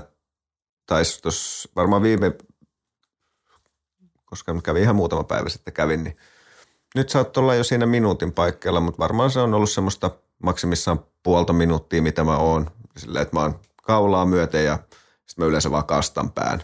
Mä en ole tuntunut siltä, että en, en ala pitää sitä kuuppaa vielä siellä veden alla. Onko siinä muuten, se jossain vaiheessa tuli jotain maininta tuosta nenän, nenän ja suun kautta hengittämisestä – Mm. Niin mitä siinä on yleensä ylipäätänsä, olkoon sitten avannossa tai normaalisti, niin eikö englannissa olisi niin kuin semmoinen ter- termi niin kuin ääliölle on niin kuin mouth breather? On joo ja siitä on, siitähän myöskin se on paljon tapetilla ja ajatellaan, että suun kautta ei pitäisi hengittää ollenkaan, että vaan pitäisi niin aikaa, varsinkin joogapiireissä ja länsimaissa joogassa ja yleisesti ottaenkin on hirveän niin tärkeää se – nenä hengittäminen ja suun kautta ei koskaan pitäisi hengittää, sitä paljon puhutaan, mutta ei se ihan näin mene. Ja mä komppaan ja seuraan tässä mun mestariopettajan Dan Bryleen ajatuksia, että se, että meillä sanotaan, että se suuhengittäminen on meidän semmoinen selviytymisreaktio, koska me pienenä, kun vauva kun syntyy, niin sehän ei pysty sun kautta hengittämään ollenkaan. Että jos sä pinchaat nenän kiinni, se loppuu se hengittäminen. Ja, mutta sitten taas siinä vaiheessa, kun alkaa kova itku, mm. niin sehän tulee suun kautta se hengittäminen silloin. Niin se on niin kuin synnynnäinen selviytymisreaktio, että on joku paniikkitilanne ja meillä on se hermosto aktiivisessa tilassa, niin se, että me voitaisiin alkaa ehkä muuttaa sitä, me voitaisiin alkaa tottua siihen suuhengitykseen muuhassa. Että semmoinen primääri hengitysajatus on, että joo, että normaalissa olosuhteissa mielellään nenän kautta mm. hengitetään. Mm. Mutta sitten taas suun kauttahan me hengitetään, kun me puhutaan tässä. Yep. Me nauretaan, me itketään, me tehdään jotain muuta, niin jos me ei hallita, hallitakaan sitä tilaa ja se aiheuttaa meillä stressireaktion, niin sen takia sitä on hyvä harjoitella. Ja sitten suuhengityksessä on muitakin leijereitä, että nenähengityksellä me ei taas päästä niin syvälle, kun me tehdään tuommoisia diipimpiä yhdistettyjä hengityksiä ja rebirthauksia. Silloin kun me ladataan niin sanotusti suun kautta, niin me tuodaan huomattavasti enemmän aktiivista energiaa kehoa ja me päästään huomattavasti niin sanotusti syvemmälle, että sillä pääsee erilaisiin tiloihin, erilaisiin tietoisuuden tiloihin ja muutenkin, muutenkin toi niillä treeneille, että siinä on hyvät puolensa myös siinä suuhengittämisessä. Että molemmat pitäisi hallita, mutta jos nyt kroonisesti pitäisi hengittää, niin mielemme hengittäisi kroonisesti nenän kautta. Että onhan sitten taas tutkittu, että jos pelkästään suun kautta hengittää, niin voi aiheuttaa aika paljonkin juttuja. Tuossa just luin semmoisen James Nesterin Breathe-kirjan. Se on aika uusi, ihan mielenkiintoinen. Siinä on paljon kans tutkimuksia sun muita. Ja se äijä heitti itsensä alttarille kanssa ton ruotsalaisen Ulsson, Ulssonin kanssa ja ne kymmeneksi päiväksi tilkitsi molemmat sieraimet, laitto oikein semmoiset syvät implantit, asennutti nenäänsä, niin ne meni kymmenes päivästä todella huonoon kuntoon. Okay. Kuorsaus lisääntyi, uniapneaa, ja muutenkin jotenkin systeemi meni ihan sekaisin, että sä et pystynyt ollenkaan hengittämään nenän kautta. Niin se sitten taas kertoo siitä, että semmoista niin kuin jatkuvaa suuhengitystä ei Joo. missään nimessä suositella. Ja missä suuhengitys yleensä saattaa esiintyä on nukkuminen. Ja toi itse totuttelinkin nenähengittelyn kanssa aika, aika selkeällä keinoin, että mä neljä kuukautta vedin teippisuussa joka yö. Niin alkoi nenähengitys toimimaan. Kuorsa, kuorsaukset loppumaan, että se paljon virkeämpi olo aamulla. Että jos on aamulla sellainen nuhjuna olo ja suu on kuiva ja ee, vähän huono maku suussa, niin se on merkki siitä, että on hengittänyt suun kautta ja tämmöiset niin kuin lepotilat sun muut, niin silloin nenän kautta hengittäminen on ihan, ihan kyllä hyvä juttu. Sitten mulla, mulla on tuossa muutama kyssäri, mutta ennen kuin mä unohan mun oman kysymyksen, mitä mä en kirjoittanut tonne ylös, koska tota, tosissaan mulla on muutama viikon päästä skabat, niin, ää, mulla on Mä en tiedä paljon se on. Olisiko se 6-7 minuuttia, mulla kestää varmaan yksi lukkopainiottelu. Niin palautumiseen, sitten mulla on jonkun verran siinä väliä, jos mä satun voittaa sen ensimmäisen, mulla on jonkun verran siinä väliä, kun mulla on seuraava matsi, olkoon se 15 minuuttia tai sitten se on puolitoista tuntia. Mutta kun mä kuulin, kun sä puhuit palautumisesta, hmm. että no joo, mä en kyllä tee sitä, mä en lähde siinä välissä hölköttele lenkille, tee semmoista palauttelua. Ehkä mä oon vaan niin laiska, että mä oon tajunnut jotain oikein. Tai ehkä se on vaan old school se lengittely. niin, niin, eikö se niin. just, mutta tota, mitä tuon hengityksen kanssa, sä oot, sä oot jumpannut säpä, säpätyyppien kanssa ja itse asiassa aika moni urheilijoiden kanssa, mm. mitä mä kävin vakoilemassa, niin miten sä opetat niille palautumisesta? No yksi semmoinen simppeli, no riippuu tietenkin, jos on tosi hengästynyt. Mm. Niin on hyvä käyttää vähän, että tulee systemasta Russian martial Joo. arts, niin burst breathing, onko, onko tuttu? Mm-mm. Eli sä periaatteessa niin kuin nopealla, jos sä oot tosi hengästynyt, niin sä catchat. Toki ne on ehkä enemmän semmoiset, että sä oot ihan niin kuin impactia. Se on semmoinen tosi stressaava tilanne keholle, niin sä nopeampaa, nopeampaa hengität, mutta ajateltu näin, että jos hengitys on vielä aika kovassa liikkeessä, Joo. niin siihen suoraan on aika vaikea iskeä rauhallista hengitystä, yep. että niin kuin pakottaa itsensä mm-hmm. hengittää rauhassa, niin siinä voisi tehdä niin päin, että sä vietkin hengittämällä itsesi pikkasen aktiivisemmaksi. Okay. Eli sä boostaat jopa vähän yli sen sun normaali hengitysrytmin. Joo. Otat sieltä pikkuhiljaa. Eli nopeata sisään ulos.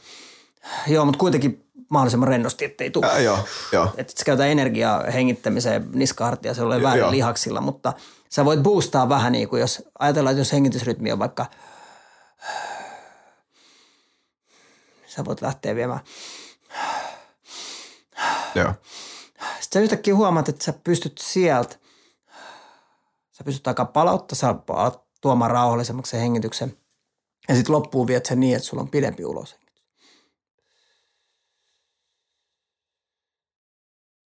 Silloin kun sä oot sit uloshengityksestä pidemmän, niin sä aktivoit sen lepohermoston, sä aktivoit sun palautumisen.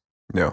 Ja sitten sen matsin jälkeen voit hyvin ottaa viisi minsaa hengitystä niin, että joko teet ihan tasatahti, mutta jopa parempi niin, että hengität vaikka neljä sekkaa sisään kahdeksan ulos. Joo.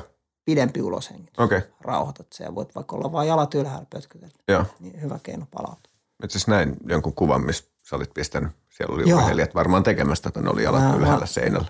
Joo, mä olin nuorten miesten salibändin fysiona ja siellä alkuun hengityksen integroiminen oheistreeneihin oli sanotaan, että se oli vähän ihmetys valmentajille, mutta valmentajat alkoi sitten siinä matkan varrella ymmärtää, niin sitten oli viimeisillä leireillä oli ihan aika lailla vapaat kädet, niin tehtiin erilaisia ja Joo. nimenomaan hengityksen kautta palautettiin ja, ja miesten maajoukkuekin oli alkanut käyttää okay. tiettyjä hengityshommia palautukseen, että se on kyllä, se on tehokas ja todella hyvä feedback jätkiltä, että tuntuu, että okei, että tässä on niin kuin, ja kondiksessa tosi nopeasti. Joo, mä oon huomannut monien, ihan kun puhutaan ihan vaikka kamppailutekniikoista, että Suomessa ollaan monen asian suhteen kyllä sillä ei, haluta ehkä katsoa laatikon ulkopuolella. Ehkä vähän vanhanaikaisia. Nyt on moni eri mieltä. Mulle ei ole tavallaan mitään, mitään validiteettia sanoa tämmöistä, mutta tuota, sanonpa kuitenkin. tota, joo, mutta toi on ihan helvetin hyvä. Toi on helvetin hyvä. Täytyy, täytyy ottaa treeneissä, treeneen jälkeen kokeilut. Tota, sitten – en ole ihan varma, ymmärränkö mä tätä seuraavaa kysymystä oikein, mutta ehkä sä ymmärrät. Tai sitten ei kumpikaan. Onko enemmän haittaa kuin hyötyä esim. kylmäsuihkun stressistä, jos liikaa stressiä ennestään? Erittäin hyvä kysymys. Erittäin hyvä kysymys ja siinä mainittiin se kylmäsuihkun stressi ja sitähän se nimenomaan keholle tuo. Se, että sen tekee oikein ja siellä rauhoittuu siellä suihkussa, niin silloin siitä on hyötyä stressille. Koska silloin me opetetaan tuomaan itsemme sieltä stressaavasta tilasta pois omalla toiminnallamme ja aktivoimaan taas se lepohermosto. Mutta jos sitä ei tapahdu, jos me ei rauhoituta, rentoututa siellä kylmässä, niin se voi nimenomaan olla stressiä stressin päälle lisään.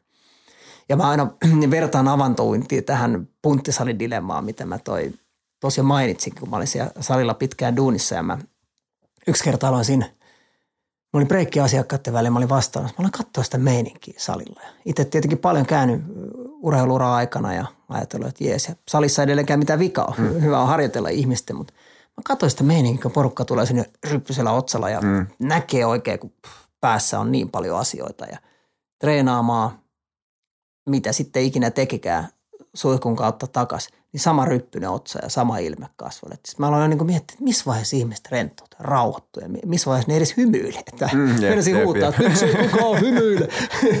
tota, no okei, oli siinä semmoinen joku ryhmäliikuntatunti, mistä tuli iloisia naishenkilöitä. Joo. Ilmeisesti oli tanssia ja sielun ruokaa sitä kautta, Joo. niin oli, oli hyvä buuki. Mutta niin kuin yleisilme on se, että väännetään jo ei niin kuin missään vaiheessa näkee se, että se kroppa ei oikeasti pääse Joo. rauhoittumaan. Niin mä näkisin, että sama trappi on tuossa avantouinnissa. Sitten puhutaan paljon puhutaan paljon niistä terveyshyödyistä. Ja mä oon kohdannutkin ihmisen, joka, joka alkoi kertoa mulle, että käy, käy Kuusijärvellä ahkerasti, mutta pyörtyy saunaan nyt muutaman kerran. Että okei, no ehkä tässä olisi jotain, mitä kannattaisi miettiä, mikä ehkä kohtaa. Ja kävi ilmi, että hänellä oli nimenomaan se niin kuin pakko aina uida tai kävellä, Joo. että olla niin kuin liikkeessä. Ja aika mestari saat olla, että sä pystyt uimaan ja rauhoittua samaan yep. aikaan. Että sä pystyt rauhoittaa sun hermoston. Niin sitten jos sä niin meet sinne avantoon sen stressin päälle ja sulla tulee se hetken hyvät kiksit, niin kuin sitten totta kai tulee. Mm. Ja endorfiineja erittyy, että onhan mm. siinä hyviäkin juttuja. Mutta se voi tosissaan olla se, että kun sä et rauhoitu siellä ikinä, sä vaan stressaat itse lisää. Sä täytät sitä kuppia enemmän ja enemmän. Et siinä tulee vähän se niin kuin punttisdilemma niin jep, sanotusti. Jep. Älkää nyt katsojat ajatelko väärin punttisessa on ihan hyvä puolia paljon. Joo, se tekisi itse kullekin hyvää. Niin. mä, oon, mä oon niin tota löysä, löysä nivellistä, niin joku, joku sanoi mulle, että mulla Barbin nivelet, niin niitä täytyisi kyllä vähän saada oikeasti tuettua jo. me, meinaa alkaa tässä vaiheessa kroppa vähän rakoille ja hajo. Tota, joo, hyvä kysymys, hyvä vastaus. Mä en tosissaan itse. Hmm. Kyllä mä sitten itse asiassa ymmärsin sen oikein, oikein kuitenkin. Joo. Tota, ää, sitten seuraava. Mitkä ovat yleisimpiä negatiivisesti nykyihmisen hengittämiseen vaikuttavia tekijöitä? Niitähän käytiin jo tuossa ehkä. Hmm. No tällä hetkellä mä uskaltaisin väittää, että ihan niin kuin tässä maailman tilanteessa sana pelko on varmasti mm. aika isossa roolissa. Pelko aiheuttaa meillä stressireaktion kehossa, mikä vaikuttaa meidän hengittämiseen. Ja. Niin se on varmasti semmoinen yle. Nyt on paljon pelkoa. On, pal- on pelkoa viruksesta, on pelkoa työpaikoista, on pelkoa ihan mistä tahansa.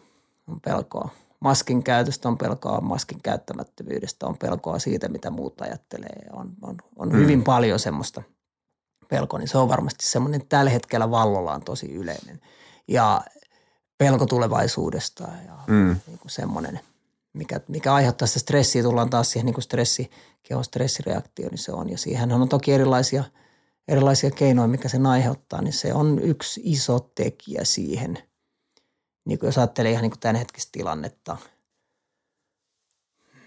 siellä voi olla hyvin paljon asioita. Puhuttiin siitä, että miten elämä on meitä muokannut ja mm. niin kuin alitajunnasta voi tulla paljon sellaisia reaktioita, mitä me itse oivalleta ja ne sitten taas niin kuin aiheuttaa niitä. Mutta yleisesti ottaen varmaan semmoinen liialliset huolenaiheet ja tämmöistä mm. huoli, huoli tulevaisuudesta ja murehtiminen menneisyydestä. Voisikohan mm. tämä ja ne taas vaikuttaa sitten siihen meidän, meidän hengitykseen ja silloin kun me ollaan siellä stressitilassa, niin se vaikuttaa sitten taas, taas on aika mielenkiintoinen yhtälö, että nyt tilanne on tämä, että pitäisi olla vastustuskyky kohillaan tällä hetkellä maailmassa, mutta sitten kuitenkin suuri määrä pelkoa ja stressiä aiheuttaa sen meidän keholle, että meidän immuunijärjestelmän toiminta loppuu kokonaan. Se skulaa silloin, kun me ollaan stressitilassa. Me tarvitaan sitä parasympaattista lepohermostoa, jotta meidän immuunijärjestelmä toimii.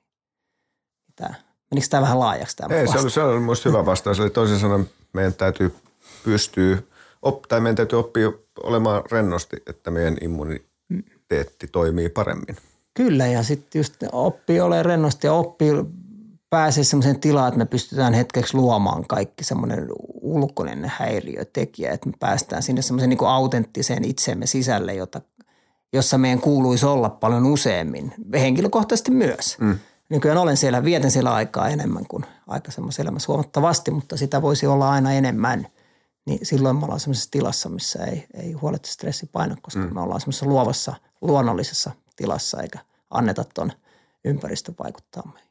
Joo. Tota, mitäs täällä oli vielä? Uh... Eli tuohon, mä, mä muuten jatkan tuohon vielä, kun sanoin tuon sana ympäristö, ja sehän jo tulikin tuossa niin tämä, mitä maailmalla tapahtuu, mutta just tuommoiset niin ympäristötekijät ja muiden mielipiteet, ne on yksi semmoinen, että miten me niin kuin rea- omat reaktiot. Mutta kaikki, kaikki linkittyy kuitenkin siihen, että jos me ajatellaan muiden mielipiteet ja ympäristöä, niin kaikki on kuitenkin se yleisin suurin aiheuttaja huonoa hengittäminen, se on meidän oma sisäinen tila. Ja mm. siihen omaan sisäiseen tilaan. Se on ainut, mihin me voidaan vaikuttaa. Siihen me pystytään vahvasti vaikuttamaan. Tota, joo, katsos. Siinä itse asiassa oli, oli tota kaikki, kaikki yleisökyssärit. Onko meillä Jani missä vaiheessa? Heitä mulle salmiakkiin vähän. Pistetään. Heitä koko boksi. Missä vaiheessa me mennään? Pistetään hyvä kierte. Mä ajattelin, että siellä olisi jo vanha lätkäveska napannut. Vähän oli ruoste, se ei tullut, ei tullut käsi. oli vaan vähän tuolle laiska kurkut. Jos mä sanon, että mä oon unohtanut, se osa elämästä. En mä, mä passaankin.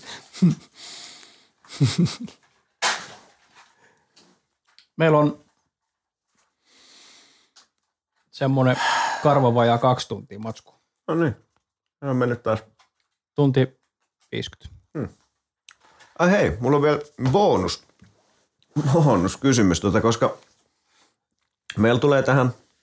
Aina se perunanoja vai? Kyllä. tota, meidän eka tuote, sponsori, ää, ekaa kertaa saatiin pieni sponssi. Mä tein, tehtiin tässä ennen kuin sä tulit, niin tehtiin pieni, pieni mainos. Mä en tiedä, onko sä kuullut tämmöinen kuin Tea Tiamo. Eh. Suomalainen firma. Tea tekee handcrafted wooden dildos. Okei, okay.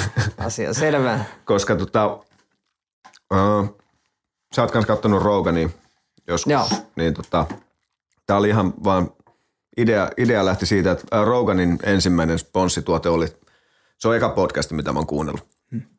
Ihan silloin, kun se alkoi, mun yksi, yksi kaveri suositteli mulle sitä. Mä en edes tiedä, mä en ollut kuullut, po, anteeksi, ei podcast, vaan podcast. Niin tota, en mä ollut kuullut koko sanaa ikinä. Ja sitten mä aloin katsoa niitä ja oli alkuun vähän silleen, että okei, ei mun englannin kieli riitä, mutta sitten se alkoikin pikkuhiljaa riittämään. Ja, ja heidän ensimmäinen äh, tota, sponssi tuotteensa oli tota Flesh, Fleshlight, se on vissiin niminen teko, tekovakina. Ja tota, josta johtuen sitten sain, tota, sain tämmöisen käsin, käsin tehdyn kapulan, kapulan itselleni.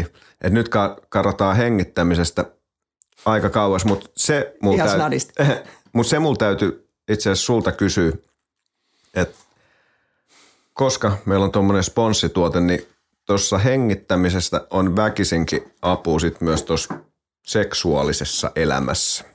Et se on aika, aika paljon niinku tekemisessä varmaan laukeaminen niin naisilla kuin miehilläkin sen hengityksen kanssa. Mm. Et siitä voisi kuvitella olevan, olevan myös sitten niinku, no niin kuin hengittämistä siinä on, pitäisi olla vähän niin kuin joka elämän osa-alueella – jeesi, mutta mä voisin kuvitella, että siinä olisi no niin, niin meillä alkaa kello käymään tässä pikkuhiljaa. Et voisin kuvitella, että siinä voisi olla tossa kanssa. No useinhan se hengittäminen loppuu siinä vaiheessa. Niin tulee. Mm. Jep. Niin se, kun siihen tuo hengityksen mukaan, niin se tuo myöskin siihen lisää mukaan. Joo. No, nä- näihin me voidaan, voidaan päättää, niin ei puhuta dildoista sen enempää, mutta terveisiä Tealle. Hei, kiitos Tomi ihan törkeästi. Tämä oli mukava keskustelu. Mahtava setti, kiitos kun kutsuit. Oli Joo. mukava olla täällä tota- rukattelemassa. Ha- Harmi, että ne alun kaikki hyvät skedepunkkikeskustelut, nekin olisi sa- Mm. saanut vielä tähän nauhalle, mutta tota, ehkä, ehkä, ehkä joku kerta. Mutta tästä oli, tästä oli itselle tosi, tosi iso, iso jeesi, koska aion, aion kokeilla. Nämä on semmoisia, mitkä mua on kiinnostunut pitkään ja haluan tulla jossain vaiheessa kyllä myös sun kurssille kokeilemaan sitä, että pääsee oikeasti opettelemaan, opettelemaan vähän enemmän. Et mä oon miettinyt niin pitkään näitä, niin kuin sanoin aluksi, näitä ongelmia omassa hengityksessä, niin se olisi, olisi kyllä ihan törkeä hyvä juttu.